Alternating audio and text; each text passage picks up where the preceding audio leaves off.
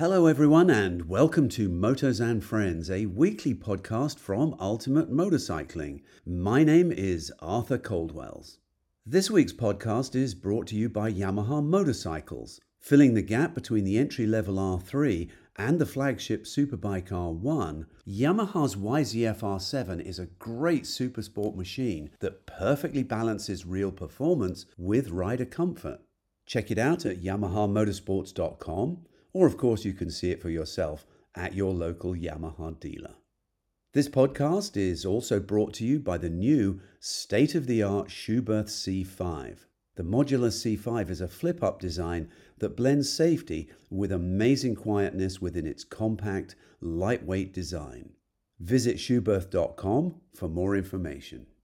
This week, senior editor Nick De Sena talks to us about the uber cool new Yamaha XSR 900. This gorgeous retro styled machine is another take on the awesome MT09. There are some differences other than the styling though, so it's interesting to hear Nick's thoughts on how this version of the original 3 cylinder 900 from Yamaha fits within the model range. In the second segment, editor at large Neale Bayly talks with a true racing icon, Mr. Daytona himself, Scott Russell. This is actually part one of two, where Scott takes us from his humble beginnings on the back roads of Georgia and the start of his racing career through to the massive crash at Daytona that ended that chapter of his life. A notorious bad boy off track, as well as shockingly naturally talented on track, Scott's raw telling in his signature southern drawl of how things unfolded for him is an absolute must listen. From all of us here at Ultimate Motorcycling, we hope you enjoyed this episode. There's a place where the track meets the street, where the next generation of rider meets a new generation of supersport machine. It's called R World, and the Yamaha YZF R7 is your gateway. The YZF R7 bridges the gap between the entry level YZF R3 and the prestigious YZF R1, offering a mid level option for both new riders looking to grow into a more powerful motorcycle, as well as experienced riders seeking a fully fared motorcycle. Discover how the YZF R7 provides the perfect balance of rider comfort and true supersport performance. With an advanced CP2 engine inside an ultra thin and lightweight chassis, the YZF R7 delivers tons of linear torque, providing you with exhilarating track day sessions or plenty of power for ripping your favorite canyon curves. Take a closer look at YamahaMotorsports.com or see the YZF R7 for yourself at your local dealer and see where our world meets yours. So the 2022 Yamaha XSR 900 has just been updated for this new model year. And as we know, it came out a handful of years ago, and it's benefiting from the, the recent updates that the MT09 motorcycles uh, received for the 2021 model year.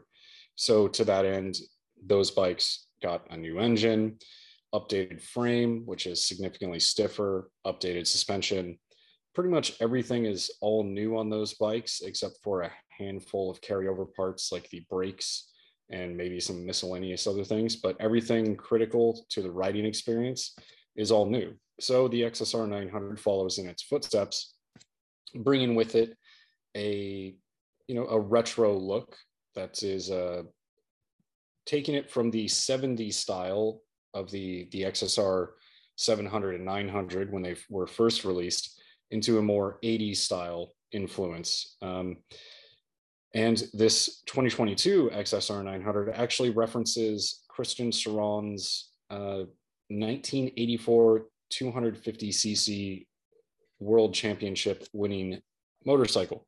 Wow, how cool! That's that would have been his 500cc Grand Prix bike then. No, 250cc. His 250cc Grand Prix bike. Wow, how cool!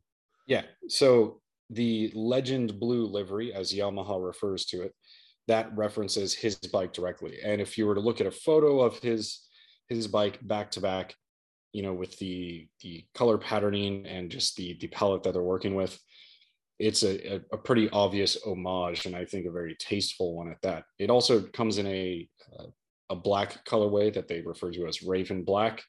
Now, I'm not sure how you couldn't buy the Legend of Blue livery because it looks awesome, but you know that's here nor there.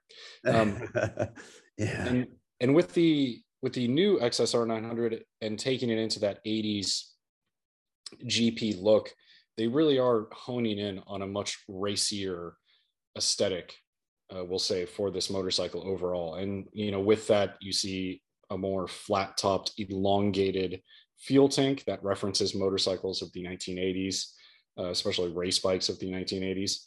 Right. Um, and then the most obvious thing is the the seat itself. It's a one piece uh, seat and tail section, and the the big boxy uh, area in the rear is supposed to reference again race bikes of that generation.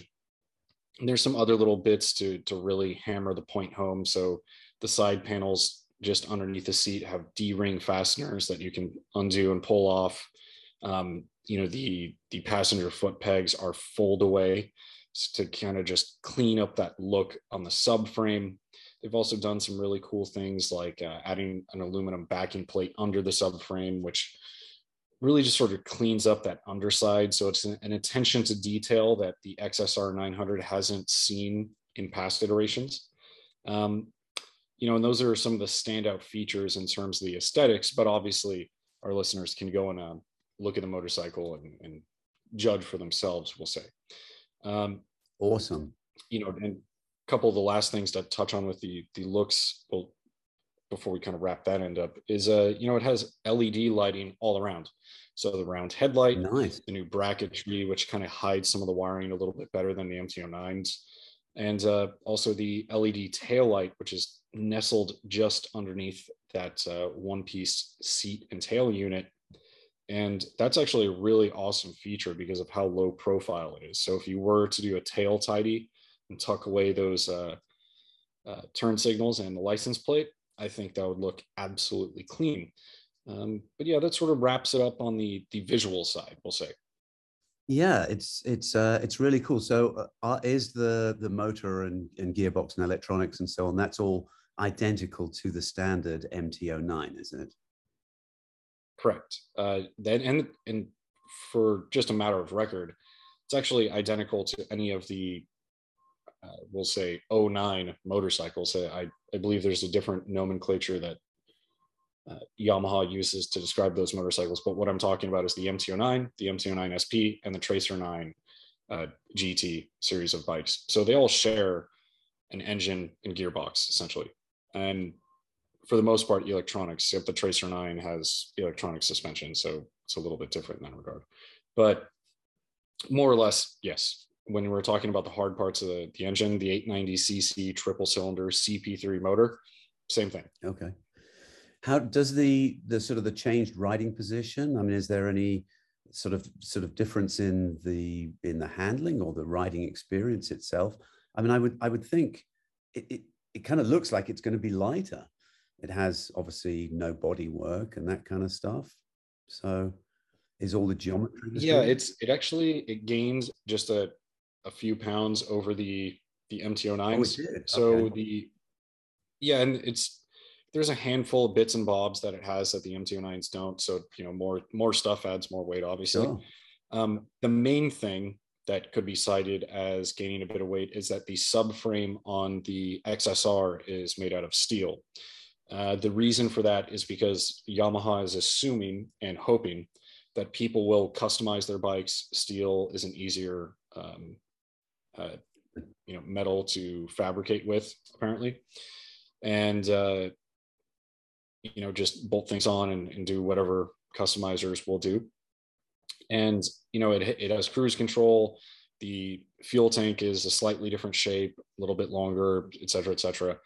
Um, and it also has a longer swing arm. So you add all of those things up and the mt09s go from or the mt09s sit at 417 fully fueled ready to go and that's a claimed weight by the way and then this bike sits at 425 so not a huge difference but it's gained just a tad um, right and and really the the the crux of the the question that you got at is the riding experience different? Yes, it, it's relative to the MT09s for sure, but there are some crucial differences, and we'll get into those right now. The riding position is one of those things that uh, definitely sets it apart from the the MT09 naked sport bikes, which are a bit more traditional in their presentation and riding experience. They're a little bit more upright. Um, you know, you sit in a slightly more neutral position despite the fact that those are positioned as the more sportier hooligan uh, motorcycles of the lot. And really, with this 80s race bike vibe, Yamaha designers wanted to hone in on that by lowering the seating position. So the seat is actually lower. You're kind of nestled in the bike a little bit more. Um, okay. And it's not significantly lower than the MT9, it's about a half inch lower, the seat height.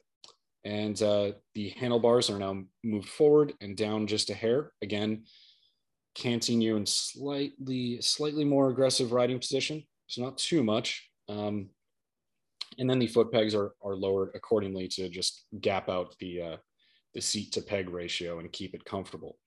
Um, overall, I actually prefer this riding position over the MT09s. It's not a dramatic step in the more sporty territory, it's just that extra little sniff and for me and you know my personality type and you know that sort of thing it's actually a little bit more agreeable and maybe this is a total placebo thing but i also feel like it gives that extra bit of wind protection because you're just kind of tucked in just a hair more and leaned forward just a bit more okay so when you're on, on the freeway you're not taking it to the chest as badly as you would on the more upright mt09s um, and a lot of naked bikes for that matter.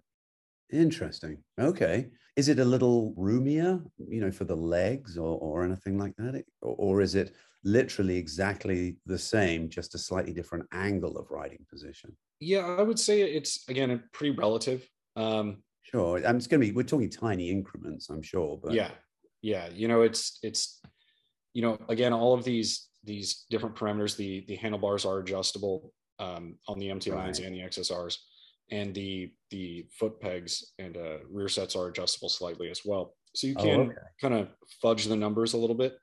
Okay. Um, whether you can take an XSR and put it into MT09 realms, not entirely sure, but that does seem plausible. Um, right. So, you know, it again, moving the foot pegs in relation to the seat height is just to kind of keep that proper, comfy uh, peg to seat ratio, so you're not getting a lot of knee bend. And you know, in that regard, the bikes do feel relative, but you you feel okay. a little bit more tucked in. Your your riding position is slightly more canted forward than the MT09s, and for that matter, the previous generation XSR as well. Um, but yeah, that's that's one of the distinguishing points against the the MT09 motorcycles when you're talking about the XSR and that's before we even get into any of the suspension or handling or any of that stuff. All right does it um, have any sort of niceties? You said it's got the same electronics so it sounds as though it's probably got the same quick shifter layout and all that kind of thing. Yeah correct. So on the electronic front it has all of the yzf r1 derived electronics. So we now have imu supported electronics. To that end you have cornering abs slide control traction control wheelie control and a distinguishing point between the MT09 and MT09 SP is that this motorcycle comes with cruise control, which was exclusive to the SP model only, uh, the upspec model. So, in terms of pricing and features, the XSR 900 actually s- splits the difference between the, the standard base model MT09 and the upspec MT09 SP. So, the standard MT09 is off the top of my head, think I believe everything went up about hundred bucks this year. So I think it's ninety five hundred, yeah, nine thousand five hundred. Okay. Um, this motorcycle is nine nine nine nine, so it's five hundred bucks more. Is, is ten grand, and then the MT09 SP I believe is eleven one or maybe eleven okay. two. Um, and the to be clear, and we'll just kind of go through the ladder. You have the base model MT09 SP great bike. You know, everything's honky dory there. You have the XSR 900, which comes with cruise control. And that's the extra bit that the standard MT09 does not have. Okay. and you know there are some additional changes to the XSR that we'll cover in a minute.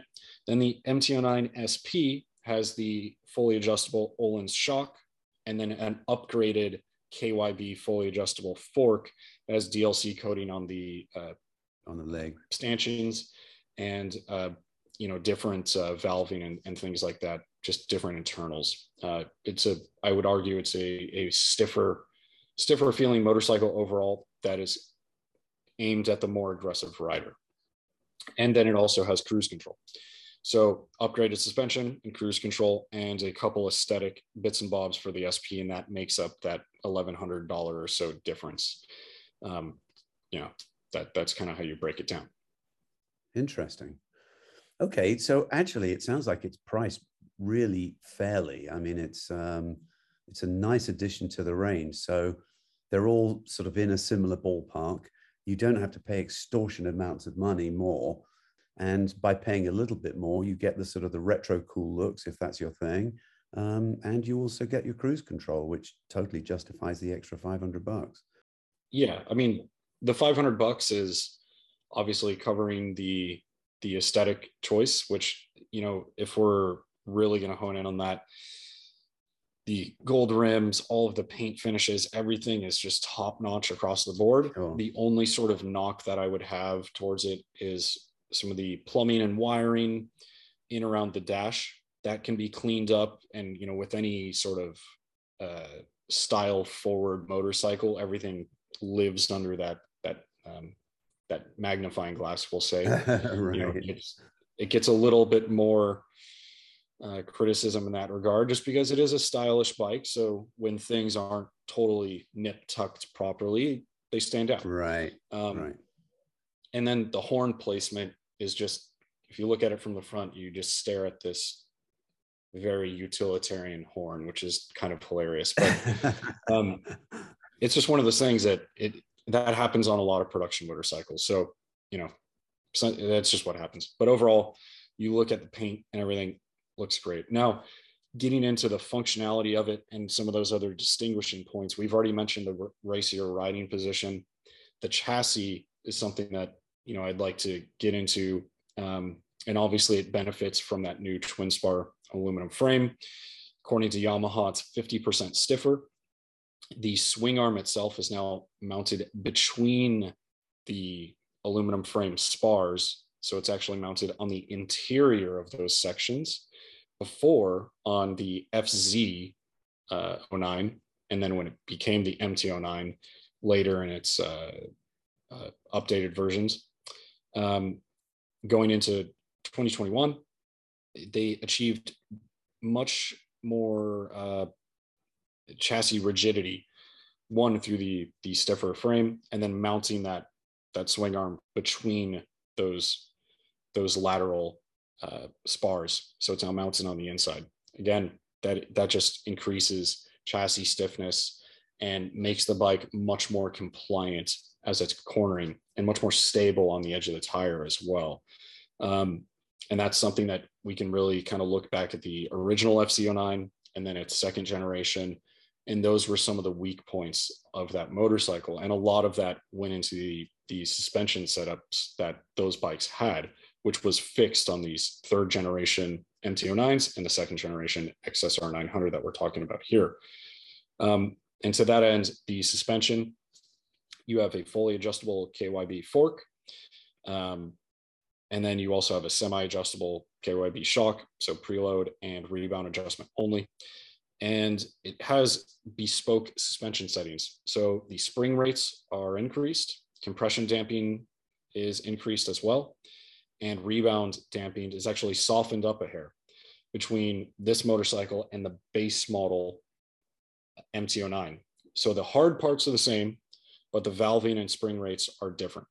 So, you know, that it does change the vibe of the motorcycle. I, I feel that it makes it a bit more uh, predictable. It stabilizes the chassis a bit more, and it just makes it more stable overall. So it's a little stiffer. Is that what you're saying? Yeah. Yeah. Okay. Yeah. Not not to the degree that the SP is, but it's oh. again the bike in the middle, and that's sort of the theme with the XSR 900, which is kind of interesting. Yeah. But the the big takeaway here is the longer swing arm. So they looked at the Tracer 9 GT and said, we need that. So they stole the longer swing arm off of that thing and put the Sport Touring swing arm on this guy. And that lengthens the wheelbase by a significant 2.6 inches. That's a, that's a wow, lot. That's a lot. Um, that, yeah. That's huge. So the MT09s are sitting around the 56 inch mark overall, pretty standard for a naked sport bike. Definitely, you see a lot of motorcycles in that realm, in that category. And with this one, we are looking at 58.9. So we're knocking on the door of 59 inches. Wow. At any rate, what that does is it it definitely calms the motorcycle overall. I would never describe the XSR as a slow handling bike at all. Right. But what it does is it just takes that edge off that uh, that sort of you know hyper agile motorcycle that the MT09 can be. You're resisting saying twitchiness, aren't you? No, no, because the the MT09s aren't twitchy in my mind, but they're extremely playful. I would describe them as more okay. Jack Russell All Terrier personality. okay. If we're talking first gen FZ09 and then into the the updated, I believe the update came in 17. I, th- I think it was when they updated the suspension for the the uh, FZ09 and then MT09 as the name changed later. You know, the the suspension just never matched the capability of the engine. Agree. When it was still the 847. For sure. Just never it wasn't there. It was too soft, it was too spongy and you could blow through the stroke instantly by either grabbing the brakes or whacking on the throttle right. and it it just wasn't up to snuff and if you threw suspension at the bike it was absolutely amazing but the thing was also priced extremely affordably so upgrading the suspension was something that a lot of owners did yeah and you know if you were that type of guy or girl and you're really still still coming in way under the 10 grand mark so right not that big of a deal, I guess. But this bike is a huge step ahead of that. And the third generation MT09 that this motorcycle is based off of is a huge step ahead of those as well. What we're talking about here is is the lengthened swing arm, which sounds as though it's pretty much almost three inches by the sound of it. Yeah. It's pretty close, near as damn it three inches. Yeah. So that is going to have a significant effect on the stability. Yeah. And the the you know the base MT09, the standard MT09 is is not twitchy, but it's definitely a like you say a playful motorcycle that that is very very agile. Are you saying that this is less agile, or it just feels it's just as agile, but it just feels a little more stable? Yeah, I mean it. You you do have to sacrifice some agility no matter what by changing the geometry that much. Now I, I think it's a good compromise here because with the mt09s They tip into corners aggressively. They're planted, but at the same time, you know they're they're kind of fun going motorcycles. You can lift the front end under acceleration with ease. You know, just have all sorts of fun in the canyons. That's what they're all about. Yeah. And it fits the personality of the bike. Yeah. Now with this, it sort of we'll say classes up the joint a little bit. This is putting on the button down shirt, you know, takes out some of the swear words from the vernacular and uh, you know runs a comb through its hair yeah, okay and it, it's still got that that rowdiness to it but it just backs it off a hair and then gives you a load of stability and that really translates to those hard acceleration stages during corner exit and also just at mid corner as well sure. so with the looks of the motorcycle, the sort of racier retro vibe that they're achieving here, I would say it really complements that visual aesthetic that they've achieved and then also the riding experience as well. I think those two things really start to match up. Wow, that's awesome. You know, especially when you're, you know, breaking into corners and things like that. I I would say it's it's stability and composure when dealing with, you know, heavier heavier compression bumps and things like that, you know, at the apex of your your corner, it really translates well on this motorcycle. Um, you know, on the suspension front, the only thing that I would want is probably a little bit more compression in the shock. Um, I played with the fork just a hair just beyond the, the stock settings. And, you know, now that we've kept the bike and we're, we're doing some more stuff with it. I really haven't deviated too much, but with a shock, I added some preload and it can work as a good band aid for now. But compression damping is the only thing that we can't adjust on that shock. So, you know, a turn or two of preload, depending on your weight, Okay. riding style, and desires, of course. So I sit at about 180 pounds, give or take. I actually have no idea what I weigh right now. I think that's what I weighed the last time.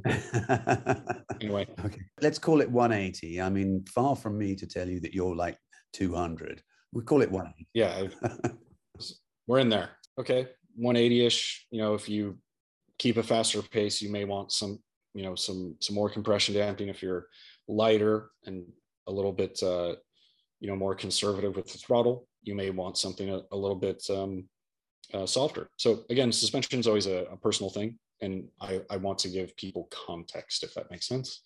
So yeah, from my end, I'd appreciate a little bit more com- compression damping, but it's not a huge a huge deal anyway. Again, it's a street motorcycle. Interestingly, because of its ca- chassis characteristics, I really want to take this thing on the racetrack. okay. I'm not sure if Yamaha entirely knew what they were doing when they released this into the wild. They didn't know that they would attract them. so, in other words, this extra stability is really attractive in like sort of faster corners. So, you've still got the agility, other than on the absolute tightest, craziest canyon, which really you don't find too much on racetracks.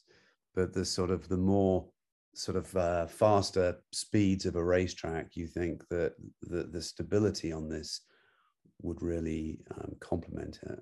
Oh, I think that could translate quite well. Yeah, sounds like it. Yeah, so that, that that's definitely a, a good way to put it. You know, the the higher speed stuff this bike loved. You know, not that the MT09s didn't either. It's just Right. you know this thing really really shines it in that in that regard. What tires was it running? So it uses the Bridgestone Battlax Hypersport S22 tires. Okay. It's an excellent sport tire. Yeah. I would say, you know, it's playing in that category with the, we'll say Q3 Plus uh, from Dunlop, the Pirelli Super Corsa SP. This is a very aggressive sporting tire that is track capable, but you know, it, it's a road oriented tire. Um, Sure. But it's at the, the top tier of their street oriented sport tires that can still go and rip a track day, no problem. Awesome. So further to that, the braking, I take it is is identical to the MT09. Yeah, so the brakes are actually the only kind of old bit on this bike. Uh, so they go back a few years. We still have the 298 mil discs up front and the Advics four piston calipers in the front. The update for the XSR is that it gets a Brembo master cylinder, radial master cylinder, I should note as well. Uh, so it, it definitely gets that extra little, you know, classiness to it to fit its its uh, XSR looks. But it is the same braking specifications as the standard MT09. Yeah, yeah, pretty much. the The standard MT09 uses a different master cylinder, um, but More or less the the feel and braking power is relative across the board. I would say that you might get that extra sniff of feel and um, and just sort of braking bite with the XSR, but Yamaha's still really positioning and working on the braking feel of this bike to make it a very friendly street going motorcycle. So the brakes don't have this harsh attack that a fully track oriented super sport might have. And I would say they've sort of split the difference between a sort of overly friendly and soft approach with a brake bite and then a harsh, you know, aggressive attacking uh, initial bite that a super sport will have. And that Okay. you know that's necessary for hard riding on the racetrack in this case sort of splits the difference personally i'd like a little bit more more attack there is that sort of hint of sponginess in the lever but again you got to think about its application where the bike is going to be riding and it still uses rubber brake lines as well so we could we could blame some of that sponginess on the rubber brake lines you know if someone wanted to upgrade this is an abs uh, only model. So you're not just putting on brake lines from the master cylinder to the caliper. You have to deal with all the plumbing that lies within. Definitely a doable job no matter what, but it takes a little bit more doing. Okay, but essentially, you liked you like the brakes. I mean, obviously, so there's nothing to complain about there. Yeah, they're they're it, yeah, no big deal. The motor, you were going to make comments on the motor and the electronics, I think. Yeah, so the the motor was updated for the third generation MT09, went from 847cc to 890. By and large, it's an all new engine. So new crank, new cams, uh, new new heads, new intake, new forged pistons, and uh, you know, really, when you boil it all down, yes, that sounds like a new motor. For my money, what I would attribute some of its change in personality compared to the prior generation is that they added 15% inertia to the crank. So essentially, they made the crank heavier. It doesn't rev up as aggressively as before. It's not this sort of snarling, free revving beast. It's still, it, it still has that personality, some of that punk rock attitude, we'll say, but it's calmed down a bit. It's sort of taken a bit of, you know, a couple music theory classes, learned a little bit more, expanded its repertoire. and okay. It, it pulls a lot more aggressively than the, the, the prior uh, engine for sure. And Yamaha doesn't claim peak numbers or peak performance numbers in the United States, but they do cite that it gets a 6% boost in torque overall I would probably agree with that based on the the butt dyno. And um, you know, I'd say you're probably in that. If I just had to throw a number out there in that 112, 115 range when you're really boiling it down, uh, horsepower range. But overall, um, I would say it's a more well-rounded engine. It has a broader mid-range that, again, doesn't spin up as fast as before, but that actually makes it a bit more friendly and easier to use. Sure. It also has that top end rush that goes on a lot longer. Right. And the bottom end, perhaps not as strong because it's not geared as low as the previous generations as well. So that's the main gearbox change. Okay. And so that could throw out throw it off a hair. So that initial hit off the line comes in nice and smooth and then kind of progressively builds into this broad, just super strong mid range that pulls all the way out. And then as you start kind of getting to the the red line, then it starts tapering off nicely. But I would just say that this this engine has has grown up a bit, and I think it's all the better for it. It's far smoother in every regard. Um, throttle mapping right. is radically improved, and we'll get that to that in just a second. And then when we move down into the gearbox, they've lengthened gears first and uh, first and second gear and that's really sort of chilled it out on the bottom and helped that you know its low speed mannerisms so you were going to get into um, the throttle mapping yeah so with the electronics you know it has the the same thing as the mt9s so as we mentioned before you have four throttle maps slide control uh, traction control wheelie control uh, and of course cruise control and two two mode ABS or cornering ABS as well. Now, throttle maps, that's a big improvement over the FZ into the MT uh, prior generation and the prior generation XSR 900. If you guys remember, you know, the, the first gen FZ, just super snatchy throttle mode in the most aggressive setting. And they used a different uh, descriptor as well. I think it was A standard and B, if I'm recalling it. Yes, I think so. And A was sharp to the point of, and this is being kind, I'll say it was sharp to the point of uselessness. Standard was the best you're going to get. It was much more approachable, but it did curb power just slightly, if I remember correctly. Perhaps, perhaps not peak power, yeah. but it definitely changed the power curve just a little bit. And then B actually did cut power. And uh, often I would think that was the most usable mode. Um, this goes back a number of years. So some of the throttle mapping going into ride by wire and, and things like that was a struggle for certain brands. And, you know, anyway, the most aggressive mode is one, uh, as you might, might, might guess. It's a bit sharp, but not to the point of snatchiness. It's that aggressive mode. If you're going to be in the canyons, really getting after it as you do, or if you were to go in for the, you know, the the cheeky track day, that's the mode I would use and it's not over the top. Again, Yeah. thinking back to the first gen uh, FZ and MTs and the second gen FZ and MTs and XSR, nothing like that Right. at all. Okay. It's just a very aggressive mode. So you have to be in in the right mental state and uh, personality type to, to extract it. Level two kind of just curbs that a little bit. Definitely softens that initial hit of throttle. Right. Kind of uh, just gives you a nice little smooth transition into it, Right. and it's still they still reach the same peak power. Level three definitely blunts the mid range. Definitely calms things down quite a bit. Again, it still reaches that same uh, peak power. It just kind of gets to it in a, in a different way. Level four is your rain mode, cuts power Right. uh, significantly, and uh, you know if you're in bad weather, it's going to be useful. If you're in the dry, you you'll be a little confused. But uh, you know, it, it's it's a rain mode, and those things are useful when you're right. stuck in wet weather.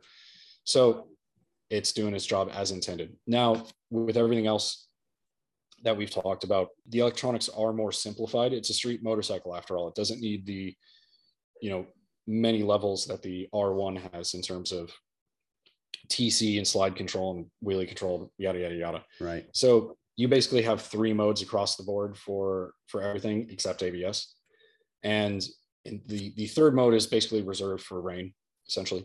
And uh, level two, bit more conservative, definitely keeps things, you know, tight and tidy across the board. So, you know, not too crazy. Level one Right. really lets you stretch the leash out and definitely start having some fun. And of course, you can you can turn everything off except for ABS. Um, should you really want to go full hooligan mode, but even in level one, if you get on the gas aggressively, you can do a nice little front end hover, probably I'd say maybe a foot off the ground or so. So just enough to kind of establish dominance among your, among your pack. But uh, you know, if you really want to go full hooligan mode and Right. and do it up true MT09 and XSR style, then you know, turn off wheelie control and, and you can hoist it up with no problem under under power. oh yeah, Um, for sure. and that's sort of the thing that that does relate to the chassis again. I, I would say it's not as wheelie happy as before. Again, that longer wheelie base or wheelbase, and uh, you know it's not as eager to lift the front end. Again, talking about that stability that we mentioned. But the electronics package is definitely something that is a huge value on the MT9s and the XSR. And with that, you get the up down quick shifter, which works incredibly well. right. So overall, it's it's just a very tight and tidy package, like I mentioned before. Yeah. For a dollar less than 10 grand. Yeah, yeah, yeah. Yeah. The only thing to mention about the ABS is if you do keep it in level two, which maintains um, the cornering function, it can get a little bit aggressive in terms of its uh, ability to trigger ABS. But the thing to note is that even if you do start trail braking aggressively and you know doing that at higher lean angles and you do activate ABS, it's not entirely curbing braking power. So Okay. You know some think back to earlier abs systems on motorcycles and you know the early 2000s and things like that when they trigger it was pretty abrupt and could definitely sap all of your braking performance. And i shouldn't say all a significant margin. Could be a bit sketchy at, at times. Definitely. now the the first gen mts and fzs uh, whatever way you want to arrange them didn't entirely suffer from that but they also used a far more rudimentary uh, electronics package wheel speed sensors only and predetermined uh, settings. So this is far more intelligent and as you're braking aggressively i'd be totally comfortable with this thing triggering at, at higher lean, lean angles. Again I don't think unless I was really pushing on a racetrack or something like that, I would switch to level one, which does eliminate the cornering function and give you that extra sniff of braking potential at higher lean angles. And um, Interesting. you know that's one of the ways that manufacturers are allowing you to still get optimal braking performance and adhere to Euro 5 standards, which state that ABS cannot be uh, disabled. Which, if you think to prior or motorcycles made prior to Euro 5, typically on the high performance oriented motorcycles, you were able to disable ABS for racetrack applications. Yeah, so that that's how they're getting around it now. Okay, well, it sounds as though overall, I mean, the there's a lot more to the XSR than just the sort of the retro looks and and, and so on. It does sound like a different flavor of of the um, 09 range in terms of riding experience as well. Yeah, again, you know, remember it's it is relative, but it's the more stylish cousin, we'll say.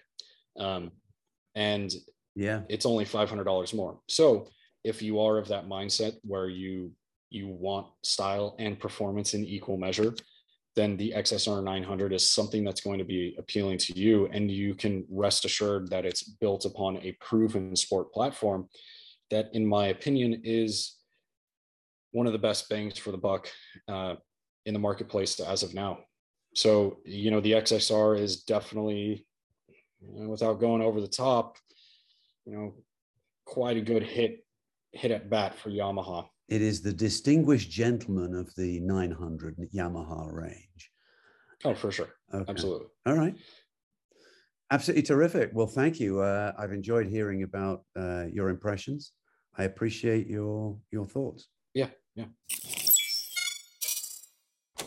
In the second segment, editor at large Neale Bayly talks with a true racing icon, Mr. Daytona himself, Scott Russell.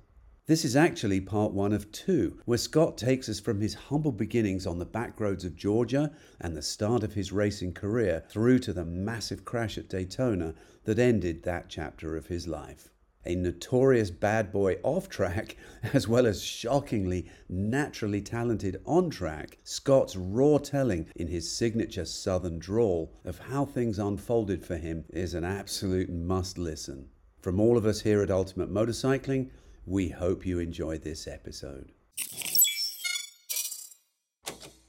2022 is the 100th anniversary of Schuberth helmets, head protection technology made in Germany.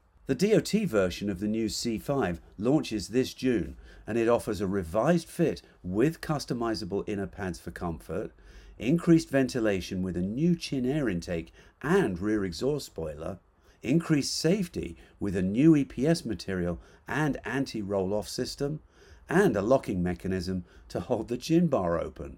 It's also pre wired for the new SC2 communication system offering mesh by Sena. Learn more about the all new features at Schuberth.com. The new Schuberth C5 Endless Evolution. The YZF-R7 bridges the gap between the entry level YZF-R3 and the prestigious YZF-R1, offering a mid level option for both new riders looking to grow into a more powerful motorcycle, as well as experienced riders seeking a fully faired motorcycle. Discover how the YZF-R7 provides the perfect balance of rider comfort and true supersport performance. With an advanced CP2 engine inside an ultra thin and lightweight chassis, the YZF-R7 delivers tons of linear torque, providing you with exhilarating track day sessions or plenty of power for ripping your favorite canyon curves. Take a closer look at YamahaMotorsports.com or see the YZF-R7 for yourself at your local dealer and see where R World meets yours. Tell us a bit about mom and dad and uh, your sisters growing up. What was life like around the time you were riding dirt bikes? Well, um, where I think we were a middle class family. You know, my father worked was at Delta. He started working at Delta in '64, the year I was born, and uh, you know, so we we we lived here close to the airport in Atlanta, and at, at one point, you know, there was a point in life where every one of the family members had a motorcycle. It was crazy. So uh, my dad had the was the XL 250 Honda, and my mom had the XL 125. I had the 100, and down the line, my two sisters had little 50s. So we were kind of a riding family, let's say. Didn't do a lot of riding from what I can remember in those days, but I was always wanting to be on my motorcycle from the age of five once I was introduced to it. Um, but yeah, so we uh, we lived a normal life, and uh, everything was good. Was Mama a homemaker or was Mama was at home for a while, but then she ended up with a, having. She went to work as well, so um, she worked for the Civil Defense Department in our local county, and uh, you know, we were as normal as I think we could get as a family. You know, so I was lucky to have you know that, and and then have my dad introduced me to motorcycles at a young age. But you actually started racing dirt bikes at 10 years old, right? You went into the race series, but by 13 you'd sort of come out of it. Was it it didn't bite you at that point? Weirdly enough, um, not hard enough. It didn't bite hard enough. So, at 10 years old, we're you know I've been riding since I was five. 10 years old, my cousins as well, two cousins, Tommy and Chris, and uh, we're all the same age. So we had that in common. You know, we did a lot of riding, and then we just, we got into racing. Our dads got us into racing. We had a great bunch of motocross tracks all around Georgia here. So we were kids. So we were running the junior junior mini class, and then uh, that was at 10 years old. And, and by 13 years old, I'd moved up to senior mini class, and we were winning motocross races. It was the same then. We weren't like dominant, but we were winning, and um, all three of us were fast. So it was kind of cool. And it, somewhere along the line, my dad's like, "You want to keep doing this?" And I was just like, "Not really. It doesn't matter to me. It didn't didn't bite me, like I said."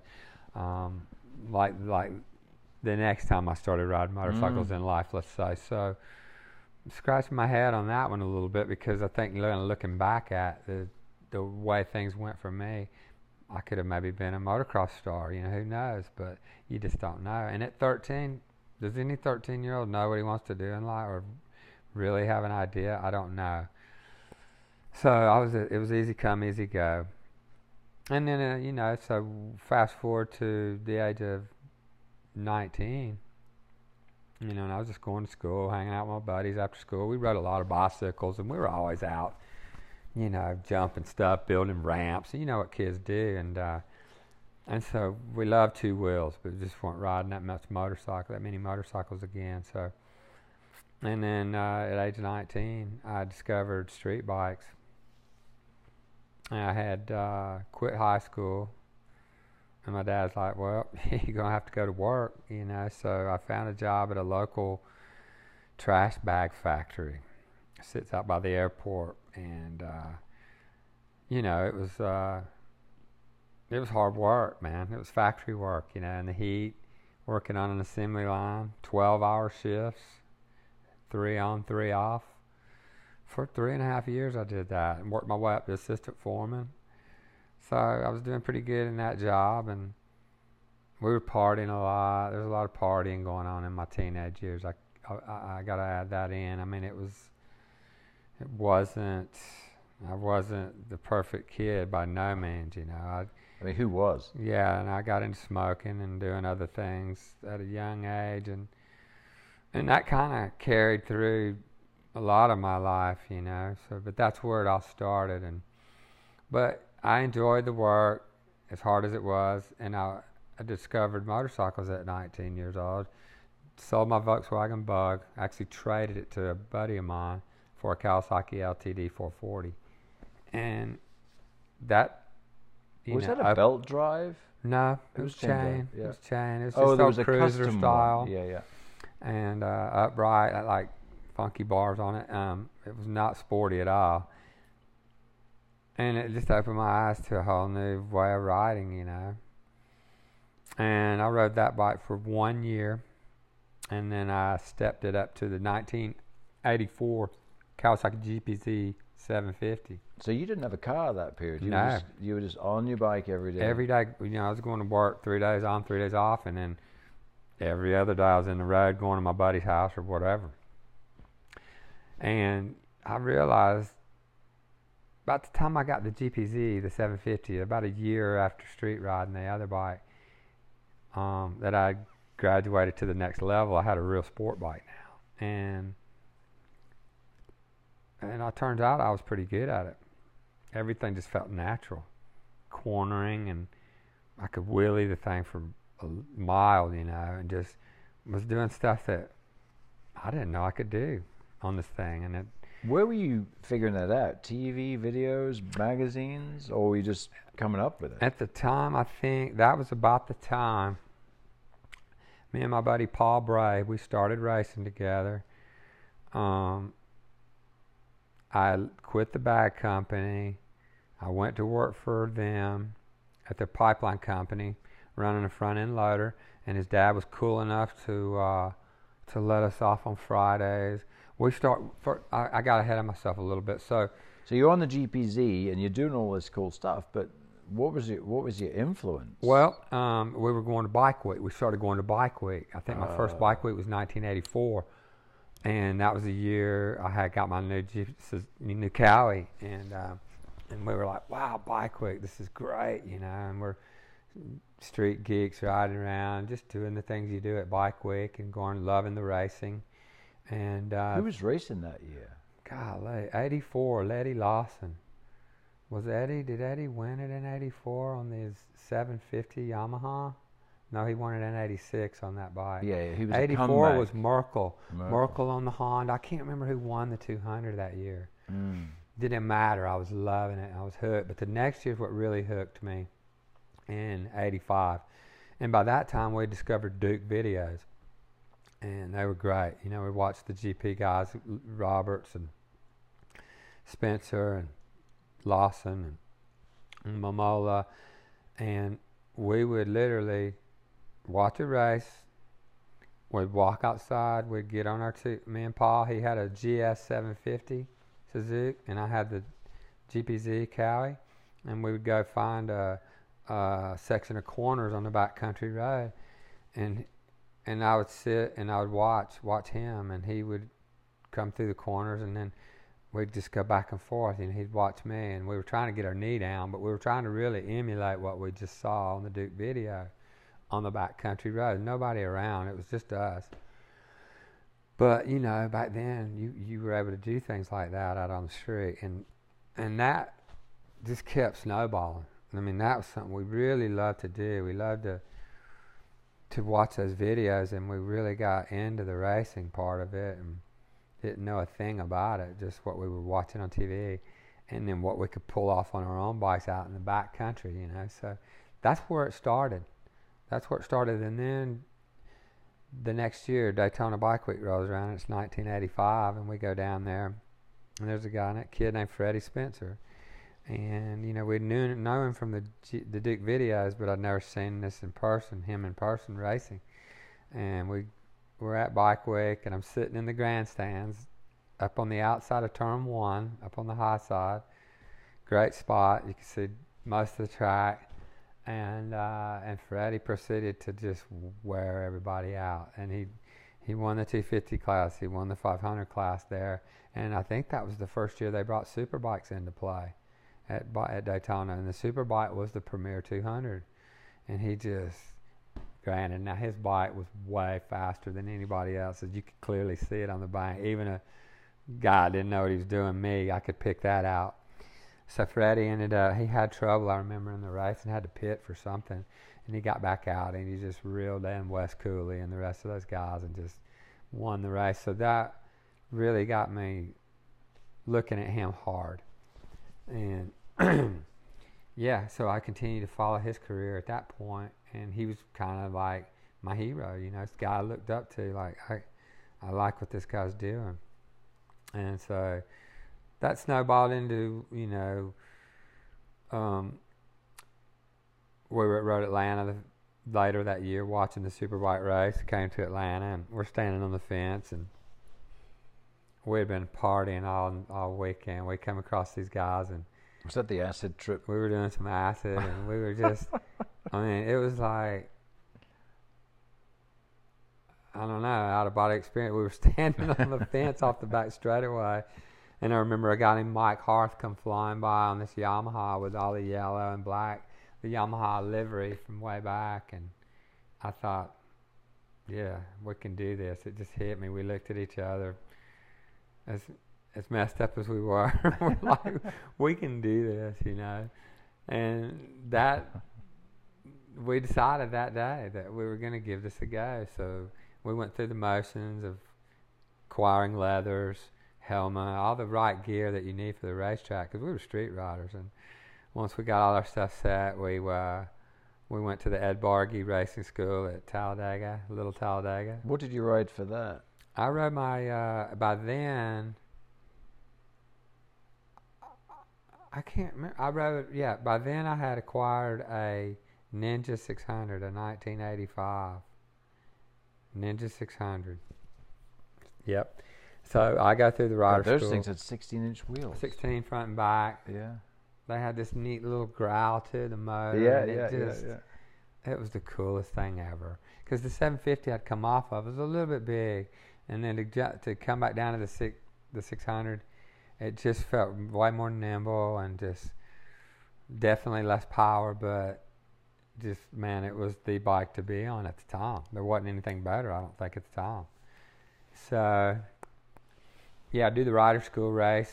I mean, do the rider school with Ed Bargy, and then the following day they'll let you do a little uh, race. And ended up finishing second right away to a kid. He was on a, a Ninja 1000 at the time. So that was like, okay, we're doing it now. We know what it's like. We've been on a racetrack now, and all I wanted was more of that. That feeling of uh, going fast, knee on the ground. I mean, there was just nothing like it. It was the best thing in the world at the time. And yeah, so um, after seeing how well I did in that uh, rider school race, I thought I already knew I was going to race. You know, I'm coming back. But it wasn't until the next year until I really got all my ducks in a row. And I came back. I started in 1986 as a novice. Entered three classes that first weekend at Talladega and won two and got second in the other one to my buddy Paul. And he was second to me in the ones that I won. And so we, we arrived that day. We came on the scene that day, really. And then people were like, because we had two bikes painted up just alike. You know, we had the light blue bike with the white stripe in the middle, and had the van. We had Paul's van painted up just like the bikes. Um, we did it right, right out of the gate. We're novices, you know. And we showed up looking like that because we had watched enough stuff on TV and got enough ideas of what we wanted to do, and um, yeah, it was it was great. It was great. So we started winning right away, both of us, and uh, we really just took over the southeast at that point. And we finished that season out as novice riders, and then the following year, is 1987, you're allowed to step it up to expert class, and just so happened, perfect timing that Suzuki came on board. They, I think they started this G- GSX-R program in 1985, so it was in play the year I went through my rider school, and then the following year in '86, it was in play, and then in '87 I went expert, and then I had my grandmother bought me a Gixxer 750, and a good friend of mine who was worked at a local motorcycle shop, he financed the 600 and the uh, actually it was just the one 1100 at, at that time. The 600 wasn't out yet. So we ran around the country with the 750 and a 1000. And just the good thing about the Suzuki Cup was in every region, every weekend there was money being paid, you know, somewhere. Quick interruption. You that was a Bob Starr program, right? I think Bob had a lot to do with Mm. that. Because I didn't realize he was with Suzuki before Yamaha. He's been with Yamaha so long. Yeah, he's an awesome guy. And whether he had a lot, you know, he made it happen or had a lot to do with it, it was a great program. It's And interesting. Later in these interviews, we'll come back to Bob Starr and another big move he made in your life. It's interesting how he's been in. Because if that program didn't exist, you wouldn't have gone the route you took. Exactly. Yeah. I would have raced until I couldn't afford it anymore, and then I'd have been done, you know. But thank God for the Suzuki program because now, as an amateur, you can make a living doing it. And the best guy ever doing that was Doug Poland. Doug Poland came on the scene. He'd already raced, you know, and he's a guy I learned a lot from too because he was just so good, so fast, so smooth. And he had already established himself as the guy to beat at the club level all over the country. He and his brother were running around doing the Suzuki Cup thing right away But he back up to not the 79. I think he was rookie of the year at Daytona 200 in 1979. So he had already had his hand in racing and was pretty good at it. But then because there was no money in it, I think he went away from it. And then when this money thing came by, he thought saw dollar signs and boy, he cashed in, just like the rest of us. And and that allowed guys like us to run around the country to different tracks, different different regions if we wanted. Um, being in Georgia was just a great location because the southeast it turned out to be the hotbed of competition. And I mean, within a day's drive, I could be in Michigan, or I could be in Texas, or South Florida, wherever I had to go to make money. You know, and we they had such a big series going. I mean, we mapped it out. We could make money every weekend somewhere. But there was two things really important happened at this point. One, you quit your job, and two, you got a tire sponsor. True that. I missed a little bit there, didn't I? Yeah. So along the way, I got hooked up with a shop, local shop called Cycle Mart, and uh, they were local here near where I live. And so in 1987, they offered me a spot on their endurance team, on the national endurance team, which ran six hour, 12 hours, and one 24 hour event. So there were a lot of uh, lot of racing going on in that in, them, in my early years. So '87, I signed on to race with them, and they were the Dunlop tire distributor, and so that bled over into my personal racing. You know, my my Suzuki Cup stuff, and they sponsored me with tires. And then so, so on a weekend, on Saturday, I'd race the six-hour endurance race, and then Sunday I'd sprint and make money. And they sponsored me with tires, and uh, it was a it was a good run. Because um, your buddy was working on the bikes, right? My buddy was working on the Suzuki's, and mm. then Ronnie Bowen and Cindy Bowen, who owned the shop, they took care of the uh, Yamaha that we were racing in the uh, endurance series. So, so that was what. So you, it was giving you a lot of track time that you wouldn't have been getting in sprint races. It was giving me a lot of track time, but I and I also had help. You know, I mean, having a guy help work on the bikes and having them prepare everything. So it was almost like I was a factory rider right out of the gate because all I had to do was show up and focus on what I needed to do. I didn't have to worry about making sure the bike's right. I had people doing all that, so that went really well for me and, and allowed me to get Uh, hours on the track instead of a five or six, seven, eight lap sprint race. You know, every weekend you're trying to hone your skills, and it, it's over before you get started. So the, the endurance stuff really put me on track for hours at a time, and my mo was to just pass as many people as I could. So I I treated every hour like an hour long sprint race. So I was running around there faster than most people could Im- imagine, and it, it's such a early early point in my career I just kept getting faster and faster and faster, you know, really quick. So that was a that was a huge help in '87 and '88 to have those that endurance thing going. And uh, and then you had the money from the Suzuki Cup on the weekends. Had the money coming in Suzuki Cup.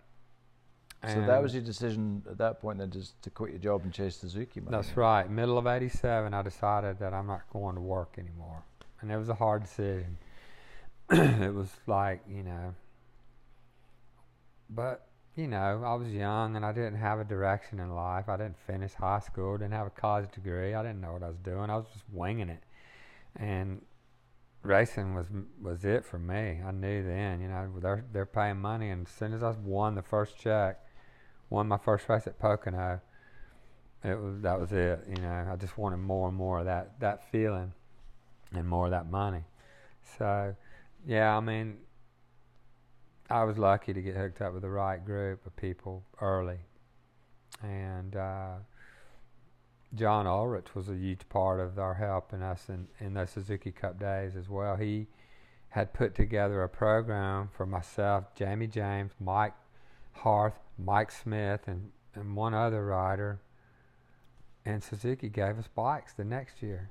So we had free bikes coming from Suzuki thanks to John Ulrich. And again, we were off to the races again. So um, then it starts, you know, just building and just getting better and winning more races, making more money. And, and uh, 1988, I ended up winning the Suzuki Cup Finals. They take all the guys all over the country race all year, and then the Suzuki Finals are here at my home track in Atlanta. Oh, it's perfect, huh? Oh yeah, so I ended up winning the the the 750 Super Sport class that year, and and then Yoshimura reached out, Yoshi Suzuki, and and then we started working on a deal for ni- 89, 1989. But you had to pay into that deal initially. I right? did, you know. I mean, you hear about riders paying for their rides, and they're doing it now. You know, probably still, but back then, you know, I didn't know anything about that. So they wanted five. uh, They uh, offered me the deal, but I had to pay them five grand up front, and they took forty percent of the prize money at every race. But the way I looked at it, it's it's an a, it's an investment in the future because this is the best bike on the grid in the superbike class this is how I can get on it. So I was like, let's do it. Basically, took the five grand I just won at Suzuki Cup and gave it to them, but that was that was okay.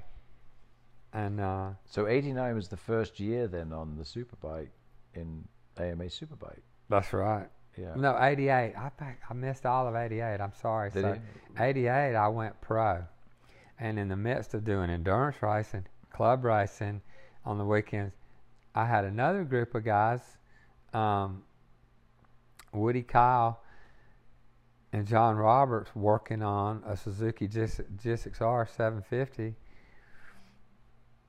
on a superbike program. So I had all three of these different series. I'm You didn't run the whole season though. You just. I did. Oh, you did. We traveled all over the country running the whole pro.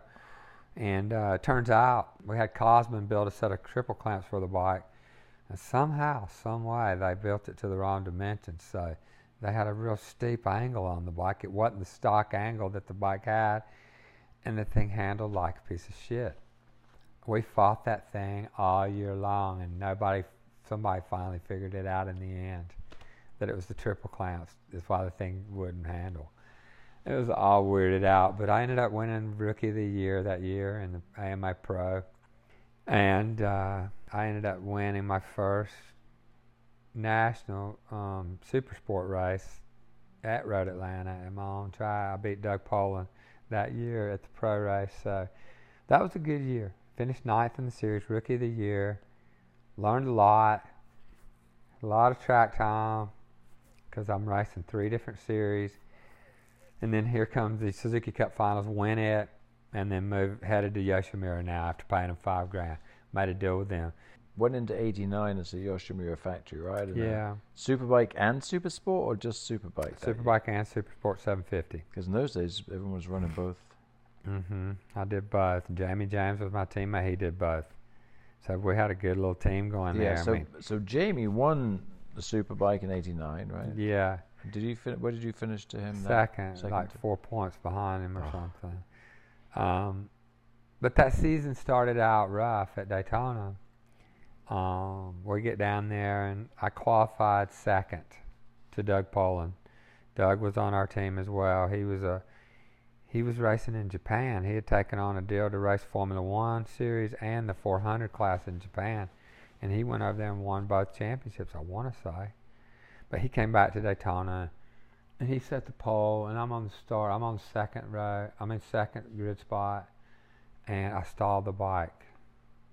And a guy named Mark Bogus from New Hampshire or Boston area hit me from behind, and it, it hurt him. He went over the handlebars and the bike landed, pulver- pulverized him in the back. It just knocked the bike out from under me, luckily enough. And I'm surfing the top of the motorcycle as it's sliding down the start straight. So, you know, fast forward to the end of my career when I stalled the bike. This ain't the first time. Right, I was going to say this is And a then- deja vu I the. know. Weird, right? And so we get the bike going again. And it damaged the chain adjuster a little bit, and the Mm. guys missed it. So we restart the race. I'm in second. Polen's starting to pull away a little bit. I'm pulling away from Jamie in third or whoever it was. I, I'm like, I can do this. This is going well. And the chain came off up on the banking. So I put it back on, got things going again, and it came off again. So that's kind of how that race started. and went down. I don't even remember if I finished the race, but um, I don't know if I remember a lot about that year either. Um, I had a pretty good go at it. Um, I mean, second. I mean, right behind Jamie. That's not not a bad year. as a whole, you know, what I mean, but throughout the year, I had some a hiccup, broke a collarbone on Friday at, at uh, Loudon, yeah. and ended up riding the next day or Sunday and finishing second or third in the Superbike race. So I had some really good rides in that that season. Um, I won my first pro Superbike race that year at my home track at Road Atlanta, so that was a great weekend. And then we went to Elkhart Lake, and uh, I was leading the race, me and Jamie by a mile. Guy named Rich Arnaiz on a I remember Rich Jones. Yeah. Rich on a Yamaha. Yeah. I think he passed away not long ago. Anyway, um, we're miles ahead of Rich. You know, we got two factory bikes. We're rolling. Last lap, last lap or two, we came down into turn five, which is off the Andretti straightaway into this 90 degree left. And all of a sudden, my bike's sideways, and Jamie is in my ass. He done run into the back of me in the braking zone. If I turn me completely sideways, both of us fucking hit the deck. Motorcycles are flying through the air. A one and two guaranteed finish ended up being nothing. and I felt like I was going to win that race that day. So my eyes, that was 20 points. He would have got 16. Yeah. Fast forward to the end of the season, I would have been the champion. And uh, it didn't work out that way. But I mean, we and it was just classic. You know, I can remember, and there's a great picture somewhere of uh, of me and him, and I've already taken my helmet off, and I'm looking, and I'm we're having a conversation about what the fuck just happened, and Sadowski's in the middle of us because he'd already his bike had already broke his Vance and Hines bike, and he's on. He disappears in turn five, and you got all these fans in the background, and me and Jamie looking at each other like. I'm looking at him like, what the fuck, why? And Sadowski's kind of like mediating the thing. it was just like the picture said a thousand words. It was a cool deal. But when me and Jamie remained friends, we were real good buddies, and uh, we just it, it, we put that behind us and went on about our business. And in the end, he ended up winning the championship, which now I look back makes me happy because that was his championship. I don't know that he won any other. No, he's runner champ- up four times. He's won the Superbike championship. No, he's runner up four times. Right, it, so- yeah. um, good for him.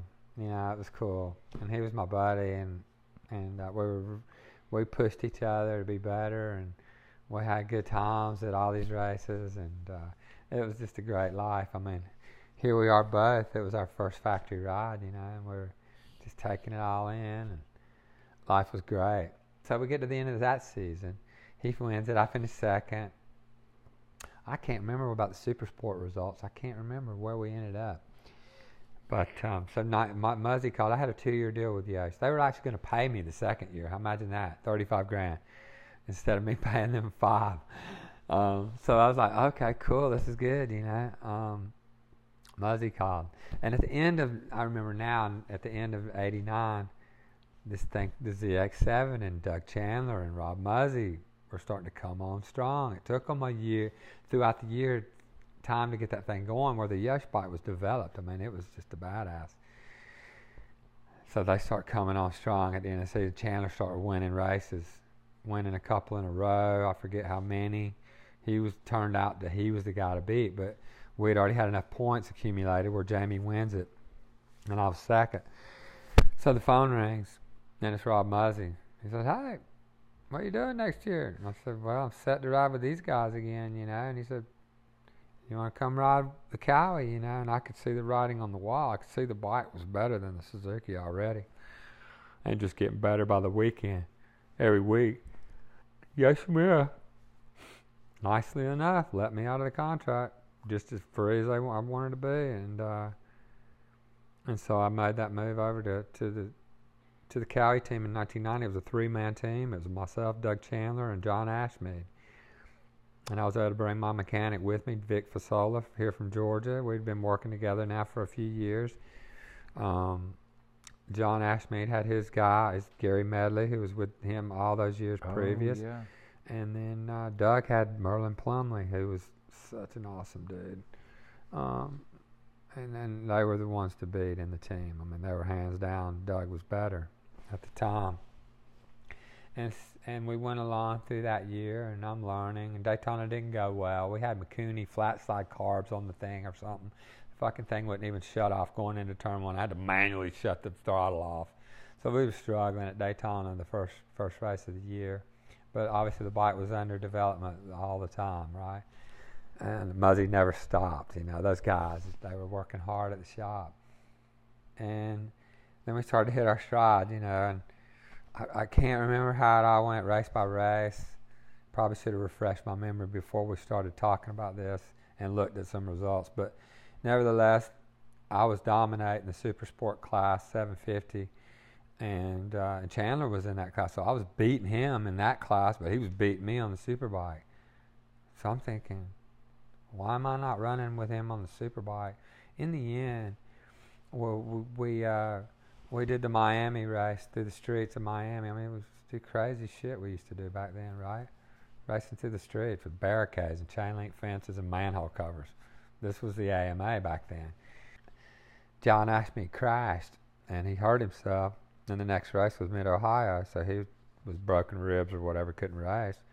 So I rolled out in the first practice of the weekend at Mid Ohio, and I think it was a turning point for me in my whole career. It was like I was coming off the front straightaway, and there's like a little rise, and the bike would just want to wheelie by itself up Mid Ohio straightaway. You know, the super bike, good super bike. I couldn't pull the front wheel off the ground on this thing. I was like, and I'm a fucking second and a half off the pace. What the? What's going on, man? And we get to the next session or something, and Gary Medley's like, "Hey, why don't you try riding my bike, the John Ashmead's bike, because he was out." And everybody looked at each other like, "Why not let him try it?" Fucking went right out of the gate and went straight to the front of the timesheets, second and a half faster. So the bottom line is, my bike wasn't really running that well. You know, turns out, how does he have a faster bike than I do? We're all running the same stuff here, or are we? I don't know. You know, it doesn't matter to me at this point. I just want to ride that bike now. I don't want to ride mine again, and I did. I started. That was the turning point. I made a bogus move. They they started the race, red flagged it, and I turned and went backwards down pit road. And they're like, "No, you can't do that. We're putting your ass at the back of the grid for the start of the superbike race." I'm like, "Okay, whatever." So they did, and I just blitzed the field and came through everybody. And Chandler had already had a big old lead, and I just started chipping away at that shit. I started reeling him in, and essentially just ran out of time. Maybe he rolled out of it a little bit, didn't matter. I was coming there. And that was the day that things turned around for me in Superbike race. I had Keith Code in my ear. He was coaching me because he was coaching Chandler, and and it just got that was a weekend. It came to a point. It's like no more of that shit. You know, it's like Keith, thank you very much, but you're putting too much shit in my head to think about when I arrive at a corner. You know, you you you have me think about all this shit and I'm like, no, I'm just, I'm I'm a seat of the pants guy right now. Let me just take off. And I got him out of my ear.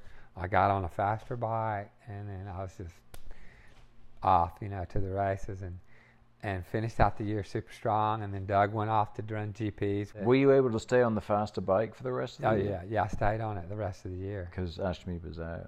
and uh, yeah, so that was a game changer. And I wish I could remember the results throughout that year, but I can't. But I did win the Super Sport Championship that year. Chandler won the Super Superbike Championship, so we had a great year as a team. And then the next year, like I said, he, he pissed off to Europe to ride a Yamaha in the GPs, and uh, and now I'm the number one guy.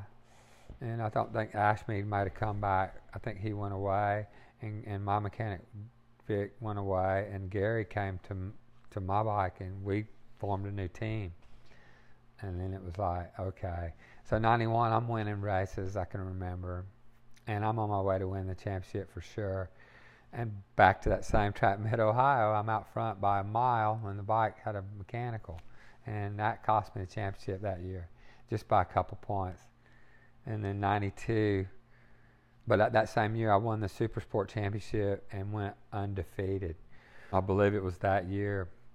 And there's only been two of us to ever do that, myself and Rich Oliver. Rich in the Oliver in the 250s. Yeah, I mean, he yeah. might have done it right before me, but we had both, we just did it, you know, and that was a cool, cool accomplishment, which still kind of stands today. Um, but the Superbike thing went much better for me because I'm the number one guy. Chandler's gone. I got two years on this bike, and uh, it was actually a new bike in '91. It went from the 90 bike was a different bike, 91 was a, a different bike, and uh, I ended up winning Daytona, the first first race, drafting Doug Polen at the finish, epic finish, closest finish at the time, and ever in history, and uh, you know I just had a great day that day. It was amazing, but I, I couldn't have won it without another. Um, another fellow Kawasaki rider who didn't know he helped me, but in the end he did. It was the last lap, and I'm sitting on cha- I'm sitting on Polen, looking at my watch like I'm ready to go party at the ocean deck. Let's get this thing over with. You know, I got this in the bag because I'd been testing him, drafting him, checking him at the start finish line. I had legs to get by him. Well, he was sandbagging a little bit. He's smart, dude. And we go into the chicane on the last lap, and I brake, and he pushed it in a little deeper, and he went left and right, and went through there faster than I'd seen him go through the whole race. He's smart. He was sitting on that, and he come. We come out of the chicane, and I was like, "Holy shit! I'm not gonna make it." He was miles ahead of me already, and then we'd come through NASCAR three. And as we're midway through NASCAR 3, there's a light rider on a Kawasaki, Kevin Blaze, Florida guy and he drifts up right in front of me up to the high line for some no unknown reason. He was running mid track and then midway around the banking he decides I'm gonna go to the high lane where I'm sitting and I'm coming. But it was perfect timing. He moved right up in the way and let me pull right up on him and when I got to him he moved right out of the way. And I never had to break stride. And I came off turn four and I was coming so fast. I went down low and past Polen so fast I think it blew the stickers off that Ducati. And he could see the checker flag. He could he was reaching out for it and then I just whoosh. I got him right at the line and that was just, that was the best feeling ever. So that was the first 200 win and and then uh, we battled back and forth and Polen was going back to he was trying to win the World Superbike Championship that year on a Ducati and try to come back to America and cherry pick here and try to do win both. He was trying to win both. Well, it came down to the last race at Texas World Speedway, and it was me or him, you know. And this is his home track, and, I, and you know, so and I pretty much just fast forwarded right through the whole '92 season, didn't I? Now I'm at the end of it, but you know, looking back through '92, I went on to win the Super Sport Championship again, and and then closed the deal there at Texas World Speedway with the last lap pass or something. I mean, man, So him on Polen. came to the finish line. I beat him right there. I mean, it was almost a repeat of what happened at Daytona, but I think I led him out of the last corner. I can't remember, and closed the deal. Won the championship, and uh, life was great. And that same weekend, that same day, I didn't remember, but his mother reminded me years and years later that a young kid wanted to meet me, you know, and, and as I come through the fence, there he is, and I shook his hand and met his mom. It was Ben Spies. That was cool. yeah. And she told me that story years later, you know, and I was like, because I didn't remember it, you know. But well, that was cool because he's a Texas boy, and they were there watching, and and then uh, yeah, so life's is good. Had some problems here with my driving record here in Georgia. Lost my license for five years. My aunt lived in California, Monterey. So I called her. I said, "Hey, you need a roommate?" and I loaded up everything and drove to California. You know, to went to Go the get a D- driving license. we I went to the DMV and got a driver's license. They weren't reciprocating back in the early '90s, and everything was good. And started a kind of a new life out there. Got hooked up with Jeff Haney, who was an ex Honda factory racer. We started training together. Started moved in with Jeff, and we started riding mini bikes. We were going to Kenny Roberts Ranch and sliding with with Rainey and and Mamola and Kenny Jr. And you know, we were in it. We were doing it. This is life is great. You know, Yeah, I always heard stories about the Roberts Ranch and all these GP guys tra- training out there. And, What were you riding? XR 100. XR 100 was. Stock. Yeah. They didn't mess with their bikes. They rode them stock that back then. They'd put a straight 391 Dunlop or whatever. I think it was a 391. We groove shit out of it, a knobby front, and we just slide around all day, working on throttle control, working on sliding, working on our racecraft. Because what we'd do, we'd just we'd run a five lap race and we'd reline up, another five, reline up. It was just all day. It was epic and uh, and we were training in the gym throughout the week and riding bicycles up and down the coast of Monterey. It was just great. That was '93, and I'm out on my bike riding on the bike path, and Paul Carruthers calls. And he said, "Man, Daytona this year. You ready?" I'm like, "I'm getting ready right now. I'm training right now." He said, "Oh, guess what? They're going to start. They're going to give a Rolex Daytona to the pole sitter." I was like, "Holy shit!" I said, I'm, "I told him I said I'm winning that watch." and he said, "Guess what?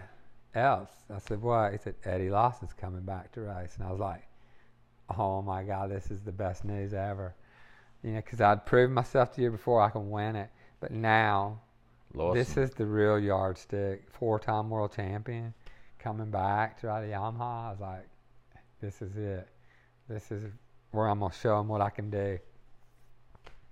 And uh, so we get to Daytona again. I did what I said. I won the watch, set the pole, um, broke track record, and uh, and then fast forward to the race, and we had one of the most epic races ever.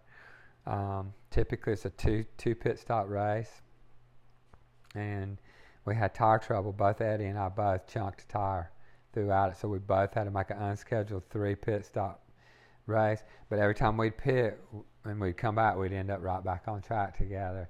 And I rode my ass off in the infield. His bike was faster. The Yamaha was probably two or three mile an hour faster, but on the banking at Daytona, that seems like an uh, you know just an unbelievable advantage. And I would dive on the inside of him going into turn one every lap, and I'd ride my ass off through the infield.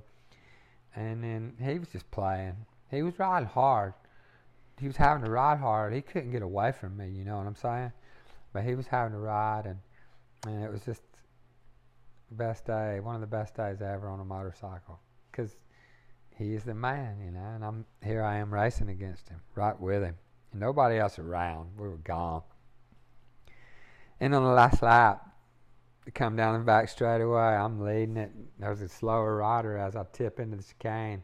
It was Chuck Graves, and uh, I went left, I went right, and then it had. And as we went right, left up on the banking again, I said, "I'm stuffing this dude now," and I went for it. He turned in. I had to go through the dirt. Bike gets sideways, come out onto the bank, lost all my drive, and there goes that Eddie Lawson guy on the top side in the high lane. And I looked up, and I was like, "This is bad," and I was able to get up into his draft and I had the throttle cable twisted as hard as I could, and that just the cow he just didn't have it that day enough to pull out. I mean, I finished right on his I tire. was I was there that day. I yeah.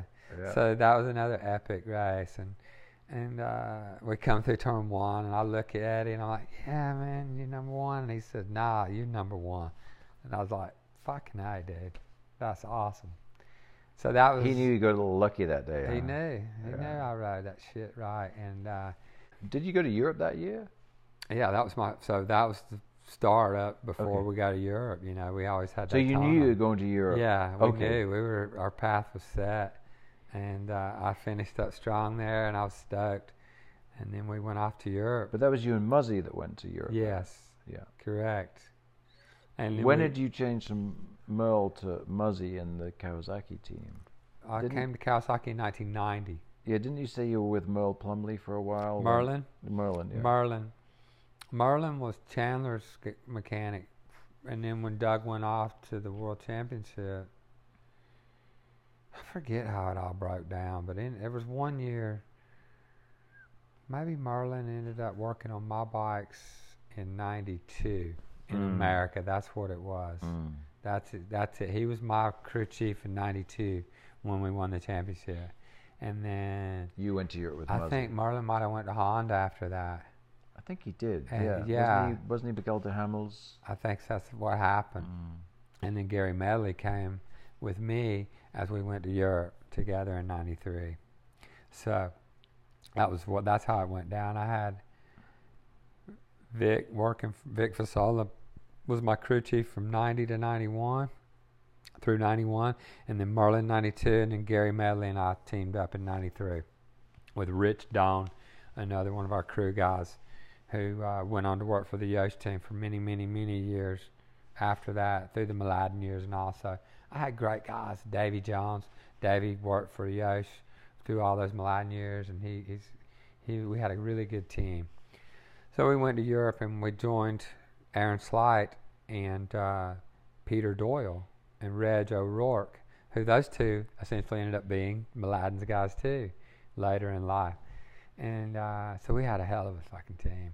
And it was a weird dynamic for sure because Muzzy's coming in and almost pushing Peter out. You know, Peter was the team guy. And he'd been a Kawasaki guy for a long, long time. I think his dad was high up in Kawasaki down in Australia, whatever. I don't remember all of it. Anyway, they were dialed in. You know, they had all the shit laid out. I mean, we they had been racing in Europe already for a couple of years, running that factory team out of Friedrichsdorf, Kawasaki there in Germany. So we joined up forces with them, and uh, and a lot changed. You know, the bikes changed. They were- they had different ideas about bike setup. So I was all ears to try to learn. You know, and we we came together as a team. You know, and then I started hitting hitting hard, and uh, won five races that year. Won the championship. Um, Who was your main competition that year? well, it was Aaron, my teammate, was one of them, and uh, and then Fogarty. You know, Carl. I think that Did he was do the whole season? he did the whole season. Yeah, maybe the a- year before he did, and I don't know. He was a privateer one year in World Super, wasn't he? Mm. I think that was the year before me, and I think when I Because came he didn't in, run a full season, and then he was factory rider. yeah, because so back up to 1990, remember he rode the Hondas because Yeah. they came to Daytona, him and Jamie Whitham. Whitham, yeah. And then I think both crashed that year. 91, I think Fogarty had a private Ducati deal and he ran World Superbike, maybe part of it. And then I believe in 92, he was a factory guy. And I think he felt like this is my time to win the Mm-hmm. championship. But then here I came. And we battled it. I was telling you earlier, we were talking to Foggy the year he came over. Remember, he was giving all that shit in the press about America and Americans, and you fell off and jumped on, and he he just chewed our ear off for about 20 or 30 minutes in the piss. we didn't get a word in. He was Oh, just, yeah. Yeah. that was some heady days. He needed somebody from home to talk to, didn't yeah, he? it was me and my mate Brian, a couple of English guys sitting there. We, Yeah. we, we could understand him, you know. Yeah, all over in America, big America by himself. You know, he's all, uh huh. He's out of his element. You Oh, know, that he was was out of his man. element there. He did not like that place. No, he didn't. But I mean, That's just. I mean, having him on the Ducati, and not just him. I mean, Giancarlo Falappa. Falappa was a wild man, You had Mertens, Stephen Mertens. You had a bunch of guys. Yeah. Pirovano. Maybe he was on Yamaha that year. But these guys, and the bikes were fast. Yeah, know. Was on a Yamaha that year. Yeah, he yeah. ended up on a Ducati though eventually. Where was Raymond Roche in this? Roche might have been there for that. I don't know. He might have been done the year before. Him and Mm. Polen had a battle. Like 91 and 92, Doug won the world championship there. Mm. I want to say. Doug won it in 91 and 92. I want to say and took over the, the helm from Roche. Yeah, he was. Uh huh. But I mean, look, the Ducati's on that series. By the time we got there, Merkel had won it the first two years. He did it on an RC30. Yeah. Yeah, And those years were I think it was 89. 87 or 89. Oh, 88 and 89, 88. maybe. Maybe. And then 90, Roche won it. What? If we were smart about this, we'd have it all pulled up with the results. I know. Our podcast going to be really long because we're trying to figure Right, out we're trying to figure out what year it was. But anyway, nevertheless, so it was a Ducati dominated series. Let's Hey, I have an that. excuse. You were there. I know. well, I've hit my head and and uh, done a lot of lot of other things to cloud up my memory, but. So yeah, you I- took the championship that that year. year, first year at it, had, Mm. I only saw. We went over in '92. I, I guess I forgot a lot of the '92 stuff. We went over and we ran Albacete in Spain. That's right. We did Donington and we did Spa.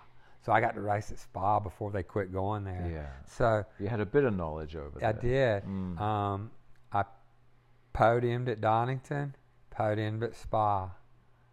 Was running really good at Albacete. I think I tipped over in Albacete. I hit the hit a wet patch or something. But nevertheless, we made our mark, and we're like, okay. We went back home, and we're like, we can compete with those guys. We know that now. And then we geared up for '93, and we came back, and uh, and then it was on. You know, it was a real battle against the Ducatis. Um, they were super fast off the turn, and they had great top speed too. So um, the Kawi was a you know it wasn't as torquey, so it didn't come off the corner quite as good, but it had great top speed, and it was a good handling motorcycle everywhere we went. So that allowed me to to just well chasing the Ducati and the speed of the Ducati allowed made me brake later. It made me let the brake off earlier and have better roll speed. It made me a better rider, you know, chasing those bikes around the racetrack. Not one guy, but that whole atmosphere of I've got to be faster, I've got to brake deeper, all that shit. So I stepped up and I won five races that year and probably should have won more. If I look back, there's two races every weekend, so it's hard to remember them all. Um, we had a great year, man, in '92, and I mean '93. 93. We we um, we finished second at Daytona. We won the world championship, and we went to Suzuka. And at the time, you'll know, Suzuka 8 Hour was the biggest race in the world. Period for motorcycles. It just Mm. was. All the G, a lot of GP guys, a lot of top superbike guys, all and all the fast Japanese guys. And I'm telling you, when you go over there, it's a whole different world. So '93 um, was the last year for the Formula One superbike rules. They were Formula One. They were like hand-built superbikes. It was the worst handling thing I'd ever ridden, I think. And Aaron and I just kept chugging along. Aaron Slight and I throughout the race. Forget where I qualified the thing. It wasn't that great, but You won the I huh? qualified third or fourth, so it wasn't that bad. And they did the Le Mans start, which I'd never done that before. I said, I'm going to outrun every one of these guys to the bike. And I did. I ran and I, I jumped my leg over the bike and hit the start button at the same time, and it couldn't have fired up any faster. And, it, and I, it's like, it was almost just perfect. As I threw my leg over, I hit the starter, touched the throttle, let the clutch out, and I fucking whole shotted that race by a hundred yards. I went into turn one by myself, over Doohan and Lawson and all that, and a, a line as far back as you could see of motorcycles, and I was like, "Look at this shit!" My redneck ass just whole shot of the biggest race in the world, and I'm laughing, and I'm riding my wheels off, you know, and the bike, and then here come Lawson, he passed me, and on the the Hondas were so good there, and and then Doohan gets by, or his teammate, whoever. And so we ended up running a solid race. Those two guys both fell down, Doohan and Lawson, made mistakes and hit the deck, and we never did. And we just kept trucking along. We had a lap lead, and they peeled back that whole lap. They were, but we had such a lead. We we were able to win it, and uh, was that was the, the be- one of the best days of my life ever, because you know Kawasaki, from what I remember, had never won that race either. So here we are. They never won the 200. We handed them that. They never won the World Superbike Championship. We handed them that after we handed them the eight-hour win. So we were kind of like heroes, I think, in Mm. in their eyes. And with Muzzy, we had a good program going, and Well, they made the replica ZX7 for the win, didn't they? and they the 400. They made 200 of the ZXR four of ZX 400s, which I have now. You have the 400. I have the 400. It's Yeah. painted up in the same Itoham sponsor scheme that we had on the bike, and they made 200 of them, and they gave both Aaron and I one, and uh, that was a great day, man. Um, yeah, so that 90, 93 was a big, big, big year. it year. was my year. Yeah. It was just awesome. I think we went through the rest of the year without too many hiccups and finished out and and had the points lead, and that was it. And then come back to to '94, and we go to Daytona. We'll start at Daytona, and I was in the heat race. They ran heat races back then instead of time practice. They ran two 50 mile qualifiers, which was great. You know, I it was more that, money. yeah, it was yeah. awesome. Another show, two more races. So I'm out front by a mile going away, and the chain broke or something happened in the chicane. So I ended up getting relegated to starting 67th out of 80 because back then they'd take a full grid and then they'd split, you know, 40 would go and then they'd wait 10 seconds and send the other 40. I didn't care. I was like, okay, this will be a real good challenge for me. I'm like, let's start back in the back. And uh, no problem. I marched my way through the field. I can't remember the details of that race, but there were no hiccups, no problems in the pits or anything, and everything went off without a hitch, and I want it going away, I want to say, from the back.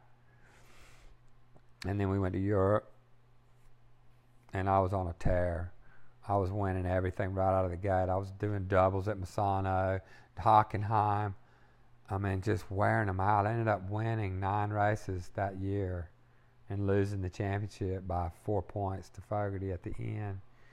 And, you know, there were reasons why. I had already built up a 40 point lead or something by the time we got to Albacete and crashed in turn one in oil. Race one, crashed it by myself in race two out. And there were my whole, got 40 points the back. whole 40 points was dissipated in one weekend. But nevertheless, and we continued to battle. I ended up winning nine races that year, and uh, and it came down to the last race at Phillip Island, and and uh, I just could, didn't have the feel, man. I just the, and the tires weren't that good. They weren't working that good there. I didn't have my bike set up very well. So a lot of stuff happened that weekend. I had a teammate, Terry Rymer, one of my favorite guys to ever ride with. I love that guy. Too tall tell, and he's cool as hell. And we just we ran all over the world acting like a couple kids, man. Just just having a great time, man. Cutting up and had to find somebody cool to hang out with. And so we get to uh, Australia, Phillip Island, and there's just there's this championship on the line. It's whoever wins is the champ here. So, and Terry had been running well on the on the Kawi, but he wasn't like winning, and he, you know, so there was this hot shit kid named Anthony Gobert, and he had just wrapped up the uh, Australian Superbike Championship. I want to say on a Honda team that he rode for, and they're entered in the World Superbike race on a Honda. Well, we get down there. Next thing you know, Muzzy marches down to the Honda garage, pulls Gobert aside, and says, "Hey, man, you want to ride our bike?" and he left on the scene. Came down to our garage. He took Terry and said, Terry, you're done. Benched Terry. Gobert left his Honda team high and dry. This all happened in one day. And Gobert comes down to our bike, had never rode the Kawi. and we go out, and the dude is just flying. It's, this is his home track, you know. This is the track that I see him do things that you, other guys just can't do. And fast forward to the race, I forget where who qualified, whatever. Fogarty was going really well. I was going decent, good. I was second or third, and the race starts, and the team orders are for him to stay behind me, you know, Gobert, and help if he can. And, and we start going and going, and Fogarty's starting to get away just a little bit. We're coming on that long left onto the front straightaway and every lap, that's why I was struggling through there big time, losing time. And I come off that last corner, and I'd I just take a glance over my right shoulder, and fucking Gobert was parked on my exhaust pipe. I'm an inch away as we roll through this fast right hand corner, come on the front straight every lap. I'm just holding this dude up. Finally, Fogarty gets half a straightaway ahead. I'm like, I I had to cut this dude loose. I waved him by. it was so awesome. He just went right up to Fogarty. Ended up, I think he outran him and won the race. He either won it or finished second. The first day he raced the bike, and it was like, boy, this dude's for real. you know, it was awesome. But I was not having a good weekend and finished third or whatever. And then race two comes around, same scenario sit behind me until I can't anymore. You know him and and Fogarty again, same scenario. He's starting to get away, and and I had a chunk, a tire. You know, finally I had to let go, go, and then my rear tire chunked. I had to pit early, and that was the end of the championship. So, but uh, and he ended up winning it by four or five points, I think. So, of a season, I won more races and lost the championship due to a couple of DNFs. And in Mugello, I remembered Mugello. I was leading Mugello that year by a mile, and the battery went dead or something. So I had a couple DNFs, Yeah, a yeah, couple stuff. crashes, blah blah blah. Should have been two world championships in a row, but it wasn't wasn't meant to be. So then we'll move to '95. Start at Daytona. We've hired. I got a new teammate, Anthony and the hot, latest greatest kid out of Australia, right? And he comes to Daytona, but Daytona is my house. You know, he's not going to beat me down Were you on a. Kawasaki or Yamaha? Kawi. Kawasaki, yeah. Yeah. And uh, I just signed a two, three year deal with him because I just, yeah. And uh, so here we go into Daytona, and man, there's a lot of shit went on that weekend. I ended up meeting this girl and ended up staying out the night before qualifying until four in the morning, drinking margaritas, waiting on her to get off work, and then not sleeping a, a wink and I crawl into my motorhome. I was the first one at the track that morning when I left her house, and I go into the motorhome. I'm like, "Man, Scott, you've really done it this time. Boy, how are you gonna fix this? It's pole day. It's time to qualify for the Rolex." And I had signed on to ride the 600 that weekend too. They had a new ZX66R or whatever, and I said, "I don't want no money to ride it. I want 20 grand to win the thing. That's all I want. That's it, all or nothing for me on the 600 class." So I crawl in my motorhome hungover, been out chasing this girl all night. You know, that's just how screwed up I was. You know, I had this great career going, but I was trying to sabotage it on the every day at home by doing all the wrong things. And uh, I get in the motorhome, take a shower, eat some cereal, turn the IndyCar race on I had recorded, and I'm laying there on the couch. The next thing I know, I wake up to this pounding on the motorhome door, and it's Steve Johnson, my crew chief, the team manager, and he's going, Superbikes are on the grid. I had already slept through the 600 practice, got out on the Superbike, got out, came out of there with one eye open, got over to the bike, because they were already on the grid. I had to get dressed in like two minutes and, and, uh, and go to the grid. And I'm still seeing double, and I just rolled around. You know, we normally will scuff in tires for the race that morning. This is right, or what? No, this is qualifying day. Sorry, we to go out, and I can't ride. I am six or seven seconds off the pace, and I'm just rolling around. And I came in, I handed them the bike, and I played it off like I'm just, I'm cool. I'm just checking it out. Everything feels good.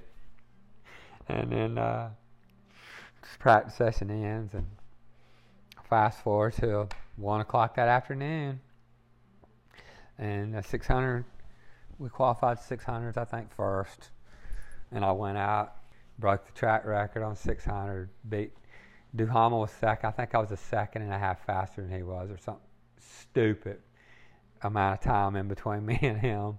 The Kawi was quick; it ran good. And then Superbike qualifying rolls around, and I go out, break the track record again, win the Rolex. So some shit I did was all wrong, but just crazy how I pulled it off. And we get through that that day, and uh, I got a couple days to get ready for Sunday. I'm not hungover anymore. I'm ready to go Sunday. and we start the race, and first lap. I mean, look, the 95 race, if you can look back at any other race, I don't care what Daytona hunt, you look back in the history of the whole thing, and you're not going to find a more stacked field than in 95. Troy Corser, Colin Edwards, Freddie Spencer, Fred Merkel. I mean, and, and the list just kept going. Carl Fogarty. Um, the list of, of world champions are gonna be world champions is thick in that field, you know. So my most proud day. Um, I'd already beat these guys hung over for the pole.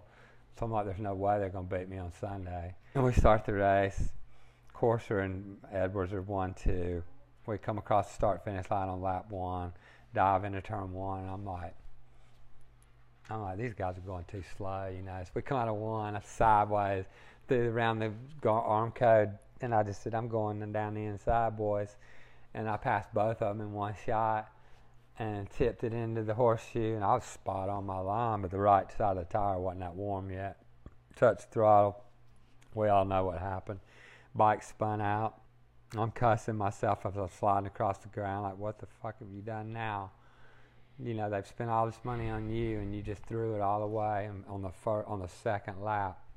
And as I run over the bike, I jump over the bike, and I snatch that thing off the ground like it was a mini bike, a bicycle, and these and everybody came by. First, everybody in the first wife, second wave, everybody came by, and we're still trying to get this thing started. And one corner worker's pulling the bike off, the other one's helping me push. It's just not not going well. And about the third try, it didn't start, and those guys kind of gave up. And I gave them a look like, dude, one more shot. And that thing fired up, and I knew then that second that I was going to win that day. And I just it, it, took the front brake lever and it rolled it around the handlebar. So I had to reach over farther to get the front brake.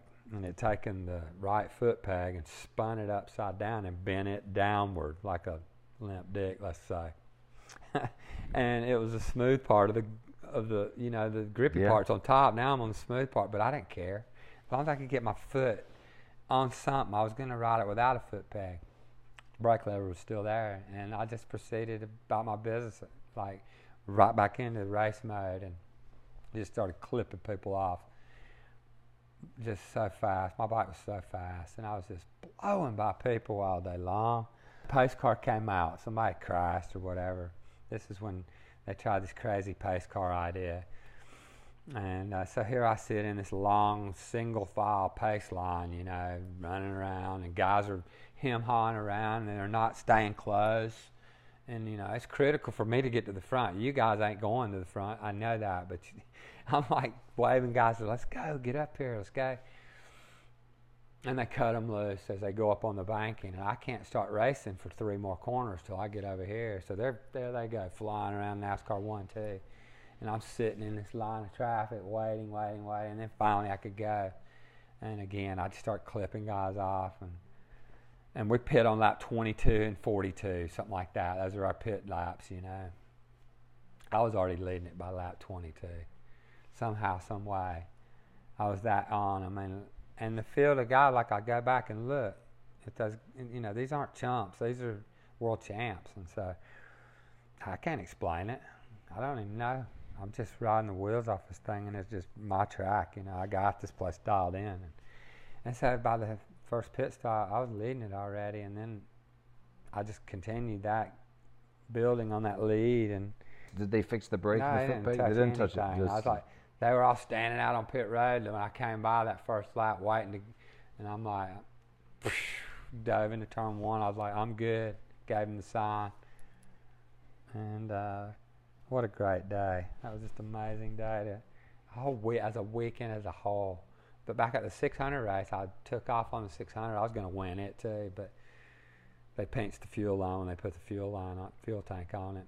Now they get it'd run good in the infield on the warm up lap. I get up on the bank and it's bop, bop, bop, bop, bop, wouldn't run clear, and so I didn't even get to start that race. But ended it in the right way. Met a new girl, and uh, brought her home with me, and uh, that was a whole nother story but as a as a race, I mean that was the race. Probably the race mm, yeah. of my career. Yeah, yeah. really good. That's probably one of the most iconic photographs, isn't it? Of you flipping through the air, yeah. getting off that bike. They've run and run and run that picture over the years, haven't they? Yeah. Yeah. Yeah. So then fast forward to 1990. No, we're still in 95. Sorry, we ain't left America yet. Hang on, Scott. So then we get to Europe and this is a new bike for 95. It's a different engine. We won the race at Daytona on the 94 bike. The 95 bikes were already in Europe waiting on us to get there. And Muzzy came up with this dual canister exhaust. I don't know if you ever saw pictures of that thing. And we were trying this and that, but the bike was just slow. The racetracks I'd, I'd been doing doubles the week the year before. I'm finishing 10th. And, and, and like, this is not going well right away out of the gate. Um, so we had already run two or three rounds that year. One Daytona, went over there, and and then uh, we get to Misano. Terrible weekend. I don't know. I finished eighth and tenth or some shit. I don't know. A second slower than I ran the year before, and it wasn't me. It was the bike, clearly. So, knock, knock, knock on the motorhome door. Kel Edge, you know Kel, good dude. We were always close and enjoyed hanging out with Kel. And he comes in, sit down, see what the hell's going on, and He's like, guess what, Scott? I said, what? He said, your name's on a list to replace Kevin Schwantz on the Lucky Strike bike.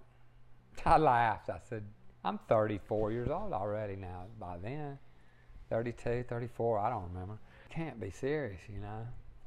So he leaves the motorhome, and my wheels are just spinning like out of control in my head, thinking, could this be real? Because in my mind, all these years, I, I wasn't a Grand Prix racer, but I pictured myself on the Lucky Strike Suzuki. In my mind, years before and leading up to the point we're at now. If I ever made it, I just see myself on that bike. Now this guy telling me I'm on a list to replace him? No way. Do you remember who was on the list? Uh-uh. No. just- Couldn't sleep that night. I knew my name was on it. That's the only one that mattered to me. I couldn't sleep that night. So the next morning, I wake up and I call Kel. I said, Can you arrange a meeting with Gary Taylor? Because we got Donington Park as our next race. So I got to take the motorhome back that way. He made it happen. I went ahead and flew on up to, to England and let Chris drive the motorhome. Tuesday morning, I'm sitting in this Lucky Strike Suzuki race shop in front of Gary Taylor. This is all happening so fast. My head's spinning. And we chat, we chit chat, and la la la. And, well, would you be interested in trying riding this bike? I'm here, ain't I? I'm just sitting in your office. Yeah, I'm interested. Boom, right away. He calls the book and actually books me a plane ticket to Czechoslovakia that day. And so they, the team's already down there. They're already testing that Tuesday. They're already there. Daryl Beattie and the team are testing, and other teams. And Czechoslovakia just happens to be one of my best racetracks. I had great success there in the, on the superbike, and uh, they fly me in there. I walk in the garage the first time. They're warming this thing up. They fired that thing up, and I couldn't believe how loud it was. The two-stroke. And I'm a four-stroke guy, you know. I hadn't been around this world, and it was just like, wow, my adrenaline just starts going, you know. And I'm like, finally, the dream's coming true. You know, I'm going to be on the GP bike in a minute, and uh, kind of get choked up thinking about it. And uh, I rolled out of the pits that first time, and I was just like, this is happening. Both through turn one, I'm like, this is it. Pinned it, coming out of two, and just dove in head first, you know. Was just riding the wheels off. I was like, couldn't believe how light it was, and and how well it could stop, and how well it could turn. Um, and then all of a sudden different because the superbikes they have a hinge in the middle of them. You know, they're loose, they move around, and they flex and shit like that. This bike's stiff and it's tight and it's fast and it does everything really positively. And uh, so I'm flying. Before lunch, I had already gone quicker than Schwantz had ever gone on the thing in his whole life there. And these guys are like, okay. So they set up, they, we go to lunch there at the track, at the hospitality, whatever, and everything's great. And they already have a contract for me by noon, by lunch. The predicament was I've signed a three-year deal with Kawasaki already. So I, I get my lawyer on the phone, which I'd already done that on the Monday. As soon as I found out I had a chance to go do that, I said, "Where are we at contract-wise?" And he went to work on that side of things, and I went on to do my business with Gary and and to test the bike and lost so short, like right after lunch, I'm so pumped. I'm flying. Uh, They got a contract for me, and I go back out. I'm excited, and I go flying into turn through turn one, two, down the straight into turn three. Bing, bing, bing. That back shift couple, and I tipped it in. I'm like, oh, I need one more back shift. as I'm leaned in, and I bang drop the clutch. They don't have slipper clutches in the GP bikes like they the super bikes. and I found out real quick how fast they can bite and how hard. And I dumped, I let the clutch out, and that thing went and went sideways and slammed me so fast. I'd never crashed to where I'm laying in the gravel trap trying to figure out what I did wrong. And I'd already knew on all my other crashes what had gone wrong. I just overcooked it or whatever. This thing slammed me to the ground so fast, and I'm in the gravel, and I'm like, hang on, I got to try to figure out what just happened. That's how violent they are and how quick they react to your mistakes. And I realized that I didn't match the RPM with the clutch release. It's simple. I'm like, I didn't even ask, does this thing have a slipper clutch in it before I rode it? I found out the hard way. So it broke two or three toes. It smashed my foot. I went to the infield care center. I'm like, inject that shit with something because I'm finishing the day on this bike. I'm not, this ain't the end of it. So they're like, Are you crazy? Yeah, shoot that thing up. Let's go. Got me deadened it, put me back on the bike, and I finished the day out. And, uh, and then we, I can remember limping through Vienna to the hotel and trying to get to the airport. And, and I show up at Donington Park for the next round. I, by now it's Thursday, right? I've been over there. They don't know where I've been. And I come limping in the pits, you know. What happened to you? Oh, I had a mountain bike accident. I said, broke my broke a couple toes, and that was that was what my excuse was. And uh, borrowed one of my buddy Cliff Trip Nobles, another Georgia guy, was in World Superbike racing for Rumi Honda, I want to say, and he had a bigger foot, so I went in and borrowed a size 12 or whatever right foot, right boot, just so I could get on the bike and ride it again.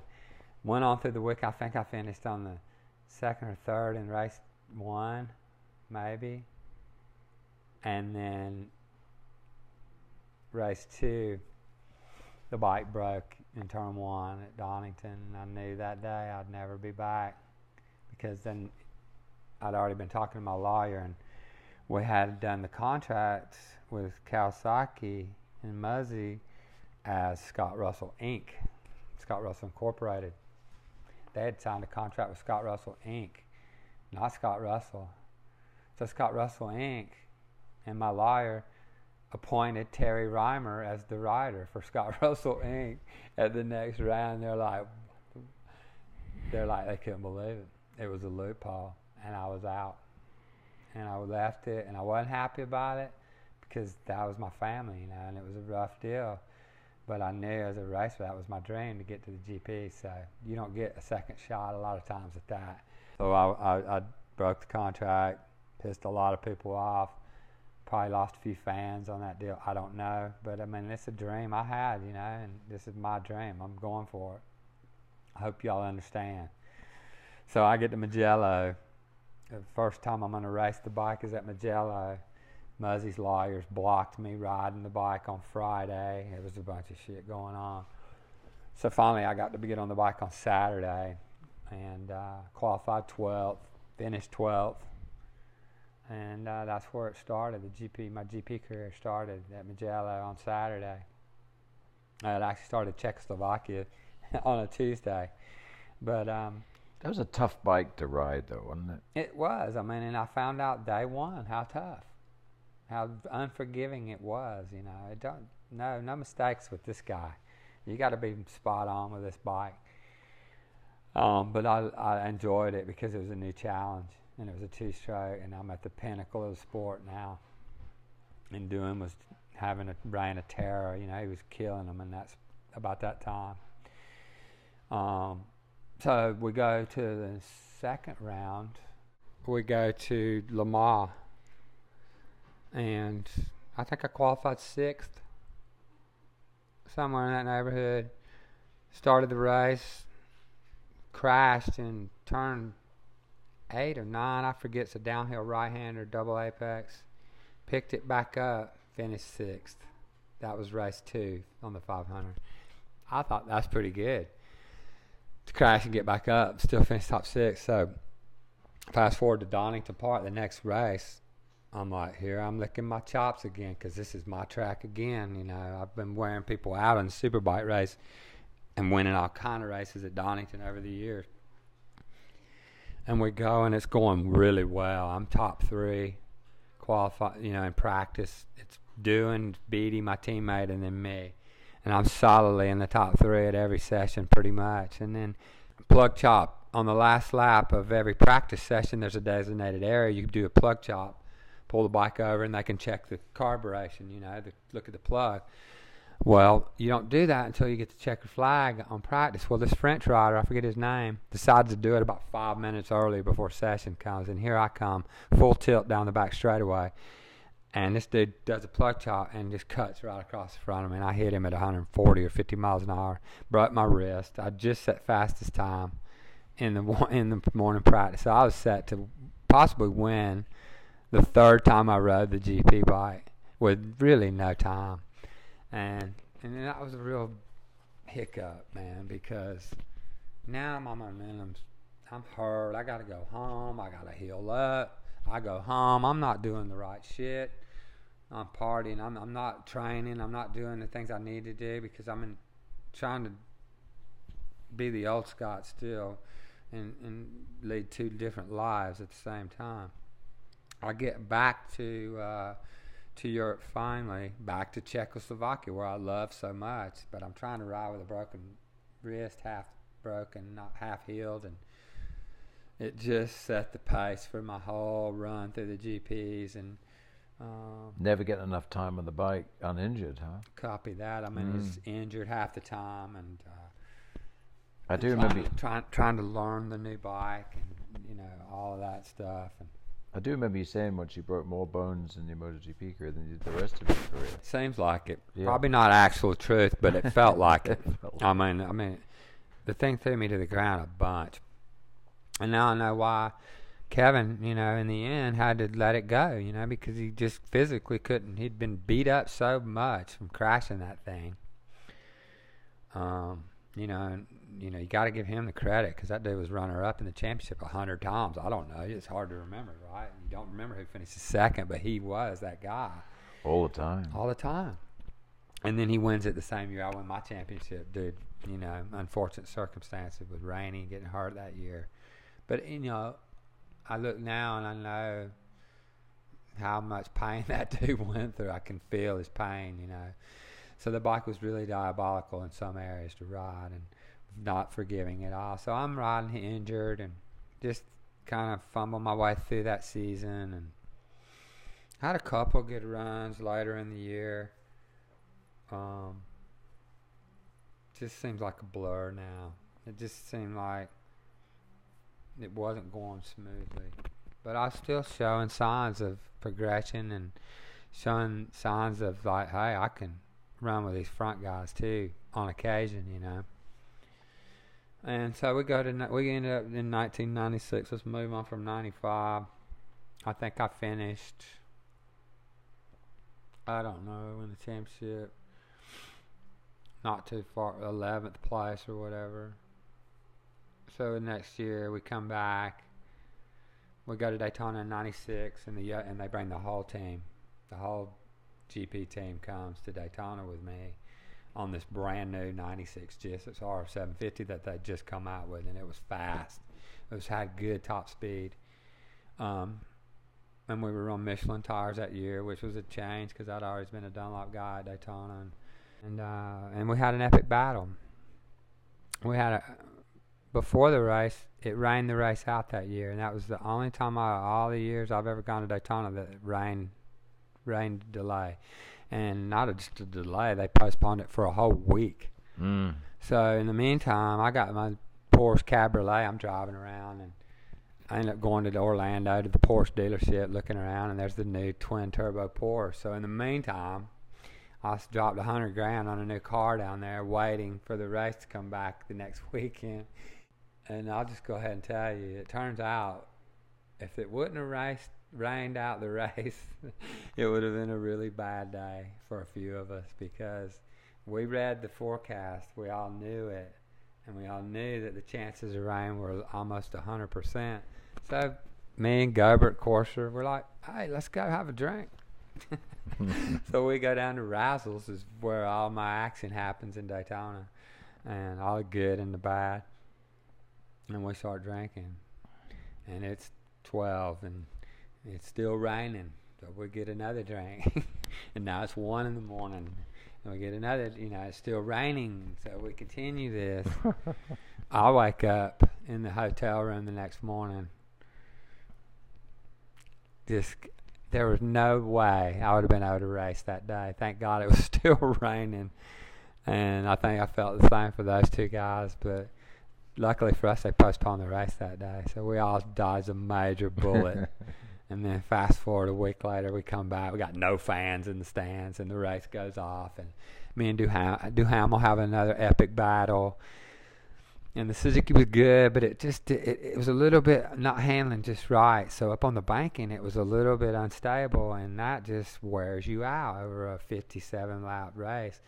You know, so I, I battled through that, and then and we come to the start finish line. Duhamel made a great move coming off NASCAR four. He went low, then he went high, right toward the wall. I was a little bit slack. I couldn't follow it quick enough, and uh, once I got back in his wheel tracks, now I got the draft working and his front wheel passed the start finish line, but I promise you my back wheel passed it before his did. It was that close.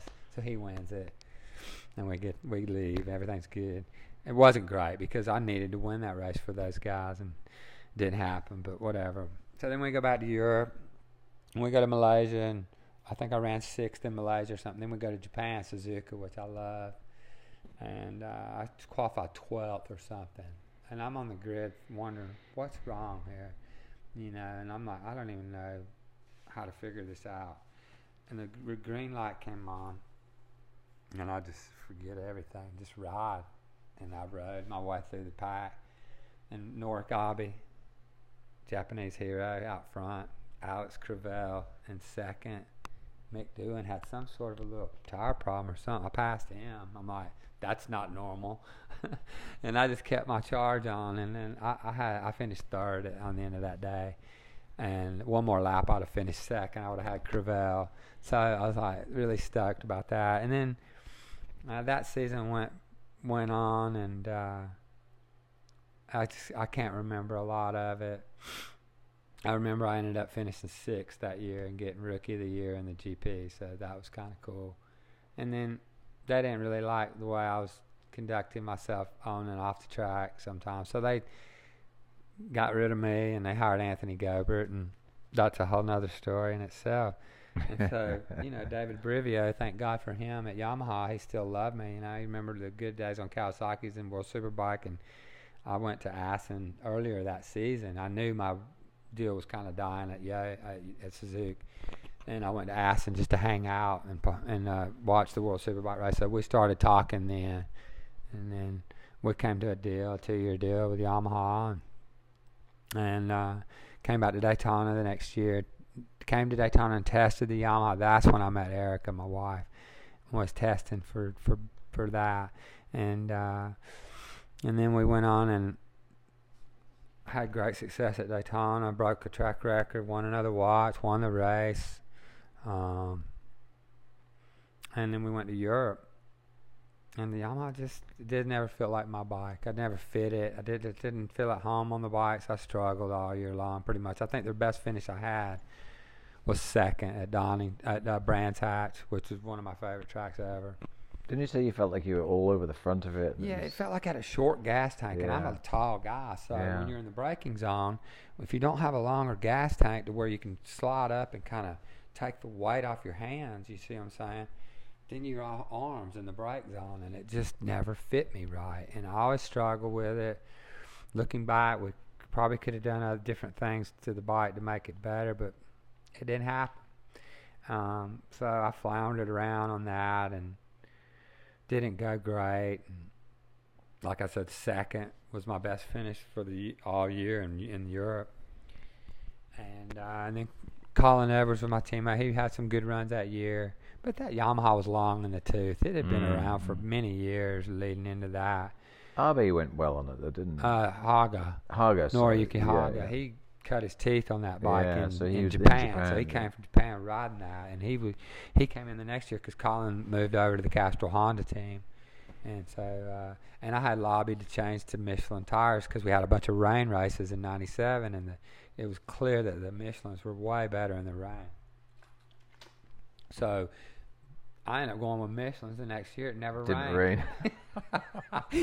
and the bike didn't work out great with Michelin's either. It didn't have a lot of feel in the front end. And, and Haga came along and he was just tearing the scene up. I mean, he was winning races on the thing. And I was like, I couldn't figure out how fa how he was doing it. But so 97, you know, 98, we can go back. I won Daytona again in 98, going away easy on the Yamaha. on the Yamaha. No competition. I had Chandler. Chandler was about 10 seconds back, and I just kept him in check the whole last section. I mean, I had more in the tank, but it was just like an easy win. And so I'm like, why can't I ride this bike fast in Europe? So a, a long season in '98, no rain, so I didn't get to to benefit from that. And uh, and Haga was riding out of his skin, you know, making me look like a chump. And so that was a really long year, and we got through that. And then we get to the Harley years, you know. I, Steve Scheibe flew to Holland, I think it was, and we started talking then. He said, What are you doing next year? I said, I don't have anything going. And, you know, there really wasn't no doors opening up in Europe. So I was like, Well, and, and I was kind of had a bad attitude. I was like, I really don't care. You know, I've done some great things here. It was easy for me. It came easy, it'll go easy. Probably not the ideal way to look at it. And then I came back, inked a deal with them for two years to ride the Harley, and That thing never worked, did it? I thought, you know, if I could win on this, I'll be president next year, you know. but it was not in the cards, and the bike was just just slow on the straights. I mean, we were 15 mile an hour down on on the Suzuki's at Road Atlanta, and Road Atlanta ain't even got that long of a straightaway. But, um, yeah, so those were two really hard years. But I was back home, and, and I was struggling. I was struggling off the bike with issues that I had, partying too much, and uh, Well, your mum had passed away in what '94. Yeah, mum had. So you'd died- been through a lot of stuff personally, right in that period when it was all going on. Yeah, I mean, there's a lot going on. You know, it's like, Yeah. it was like drinking out of a fire hose. You know, Right. really for a lot of years.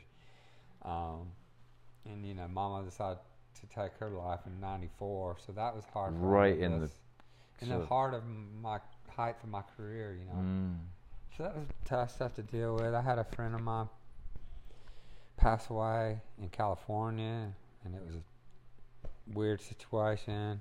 So a lot of things had happened through these years. It's funny. It starts going wrong, and you think it's not so good. But I mean, you had no idea it was going to get so bad, did you? No. I mean, you couldn't. As bad as it seemed, it was just getting ready to really hit the fan. Yeah. Um, So, what year did you finish with Harley? um, I ran that for 99 and 2000. So Yeah. then, 01, you got the contract with Ducati. That's right. No one. Mitch Hansen. I, I was done. We finished at Willow Springs, the last race of that Harley, and I was so over getting my ass kicked. Did you did you ever get better than tenth on that? No, tenth was my best finish here at Road Atlanta, my home track. I mean, I could I could do tenth with one arm on the Kawasaki, and I'm like riding around on this thing, and it was just never going to get any better. Be- The bottom line is they really didn't know how to. They didn't know how to build a motorcycle. I mean, Yeah. from the get go, I was still running one of the same chassis that Duhamel had ran in '94.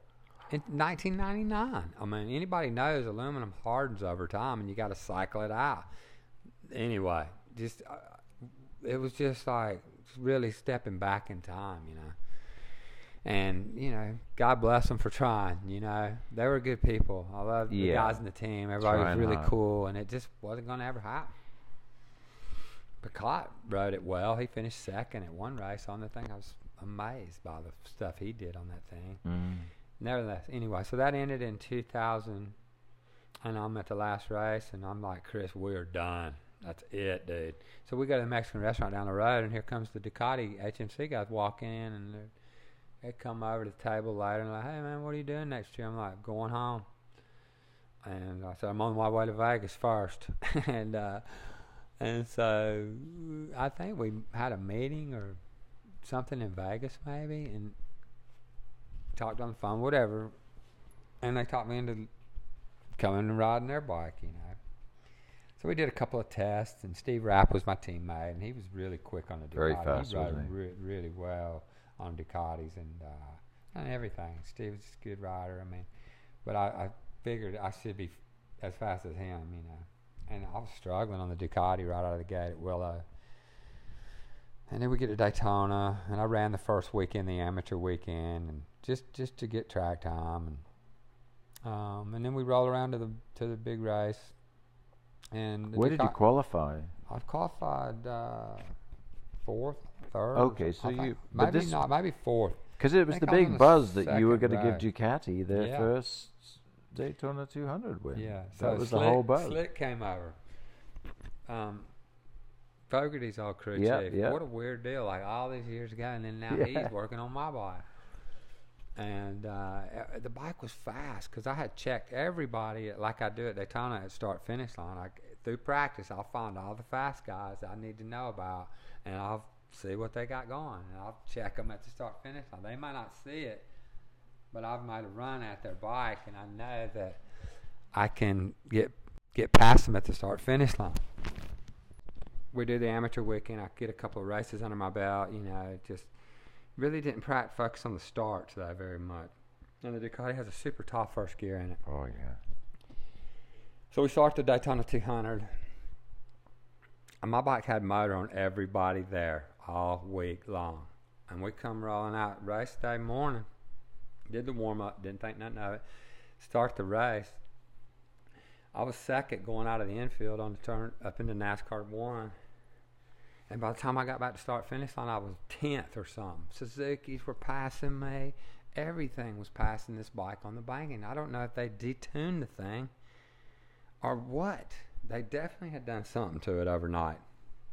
Maybe they weren't getting fuel mileage they needed. They weren't telling me. They didn't tell me anything, but the bike was not as fast as it was all week. And it didn't take but a few laps into the race, and there was a huge crash in NASCAR 2. It was Aaron Slight, Hacking, came together, and, and I'm just, it was weird. I'm like rolling down off NASCAR 2, and Aaron Slight sliding down the track underneath. I could see his leg sticking up out from under his bike, and Hacking's bike has ghost rode itself down into the infield wall, and I watched it explode. And all this is just like in slow motion, so they red flag it. And now I'm pissed because I know I ain't got no chance to win this race on this bike because it's too slow. So I'm fuming, man, on the grid, you know, and you don't you don't perform well when you get angry. It's just not the ideal situation. So there's the flagman. We still have the old flagman and flagman in hand, you know, flag in hand kind of guy. And I tried to anticipate, and you could roll the start back then. You could roll as long as your back wheel didn't cross the start finish line then, in those days. So here I go. I start creeping, and dude's holding the flag, and he never. And I'm about to creep past the line with the rear wheel, and he and he. I had to hit the brake, and as soon as I did, he threw the flag, and I went whoop and dumped the clutch, and it died. And you know the rest. I got hit by Richie Morris. A couple of guys hit me, and and then Richie really nailed me. And broke femur, compound fracture, arm, femur. So why don't we start with you waking up in hospital for part two, Okay. and that'll be a good place to start. Yeah. One, two.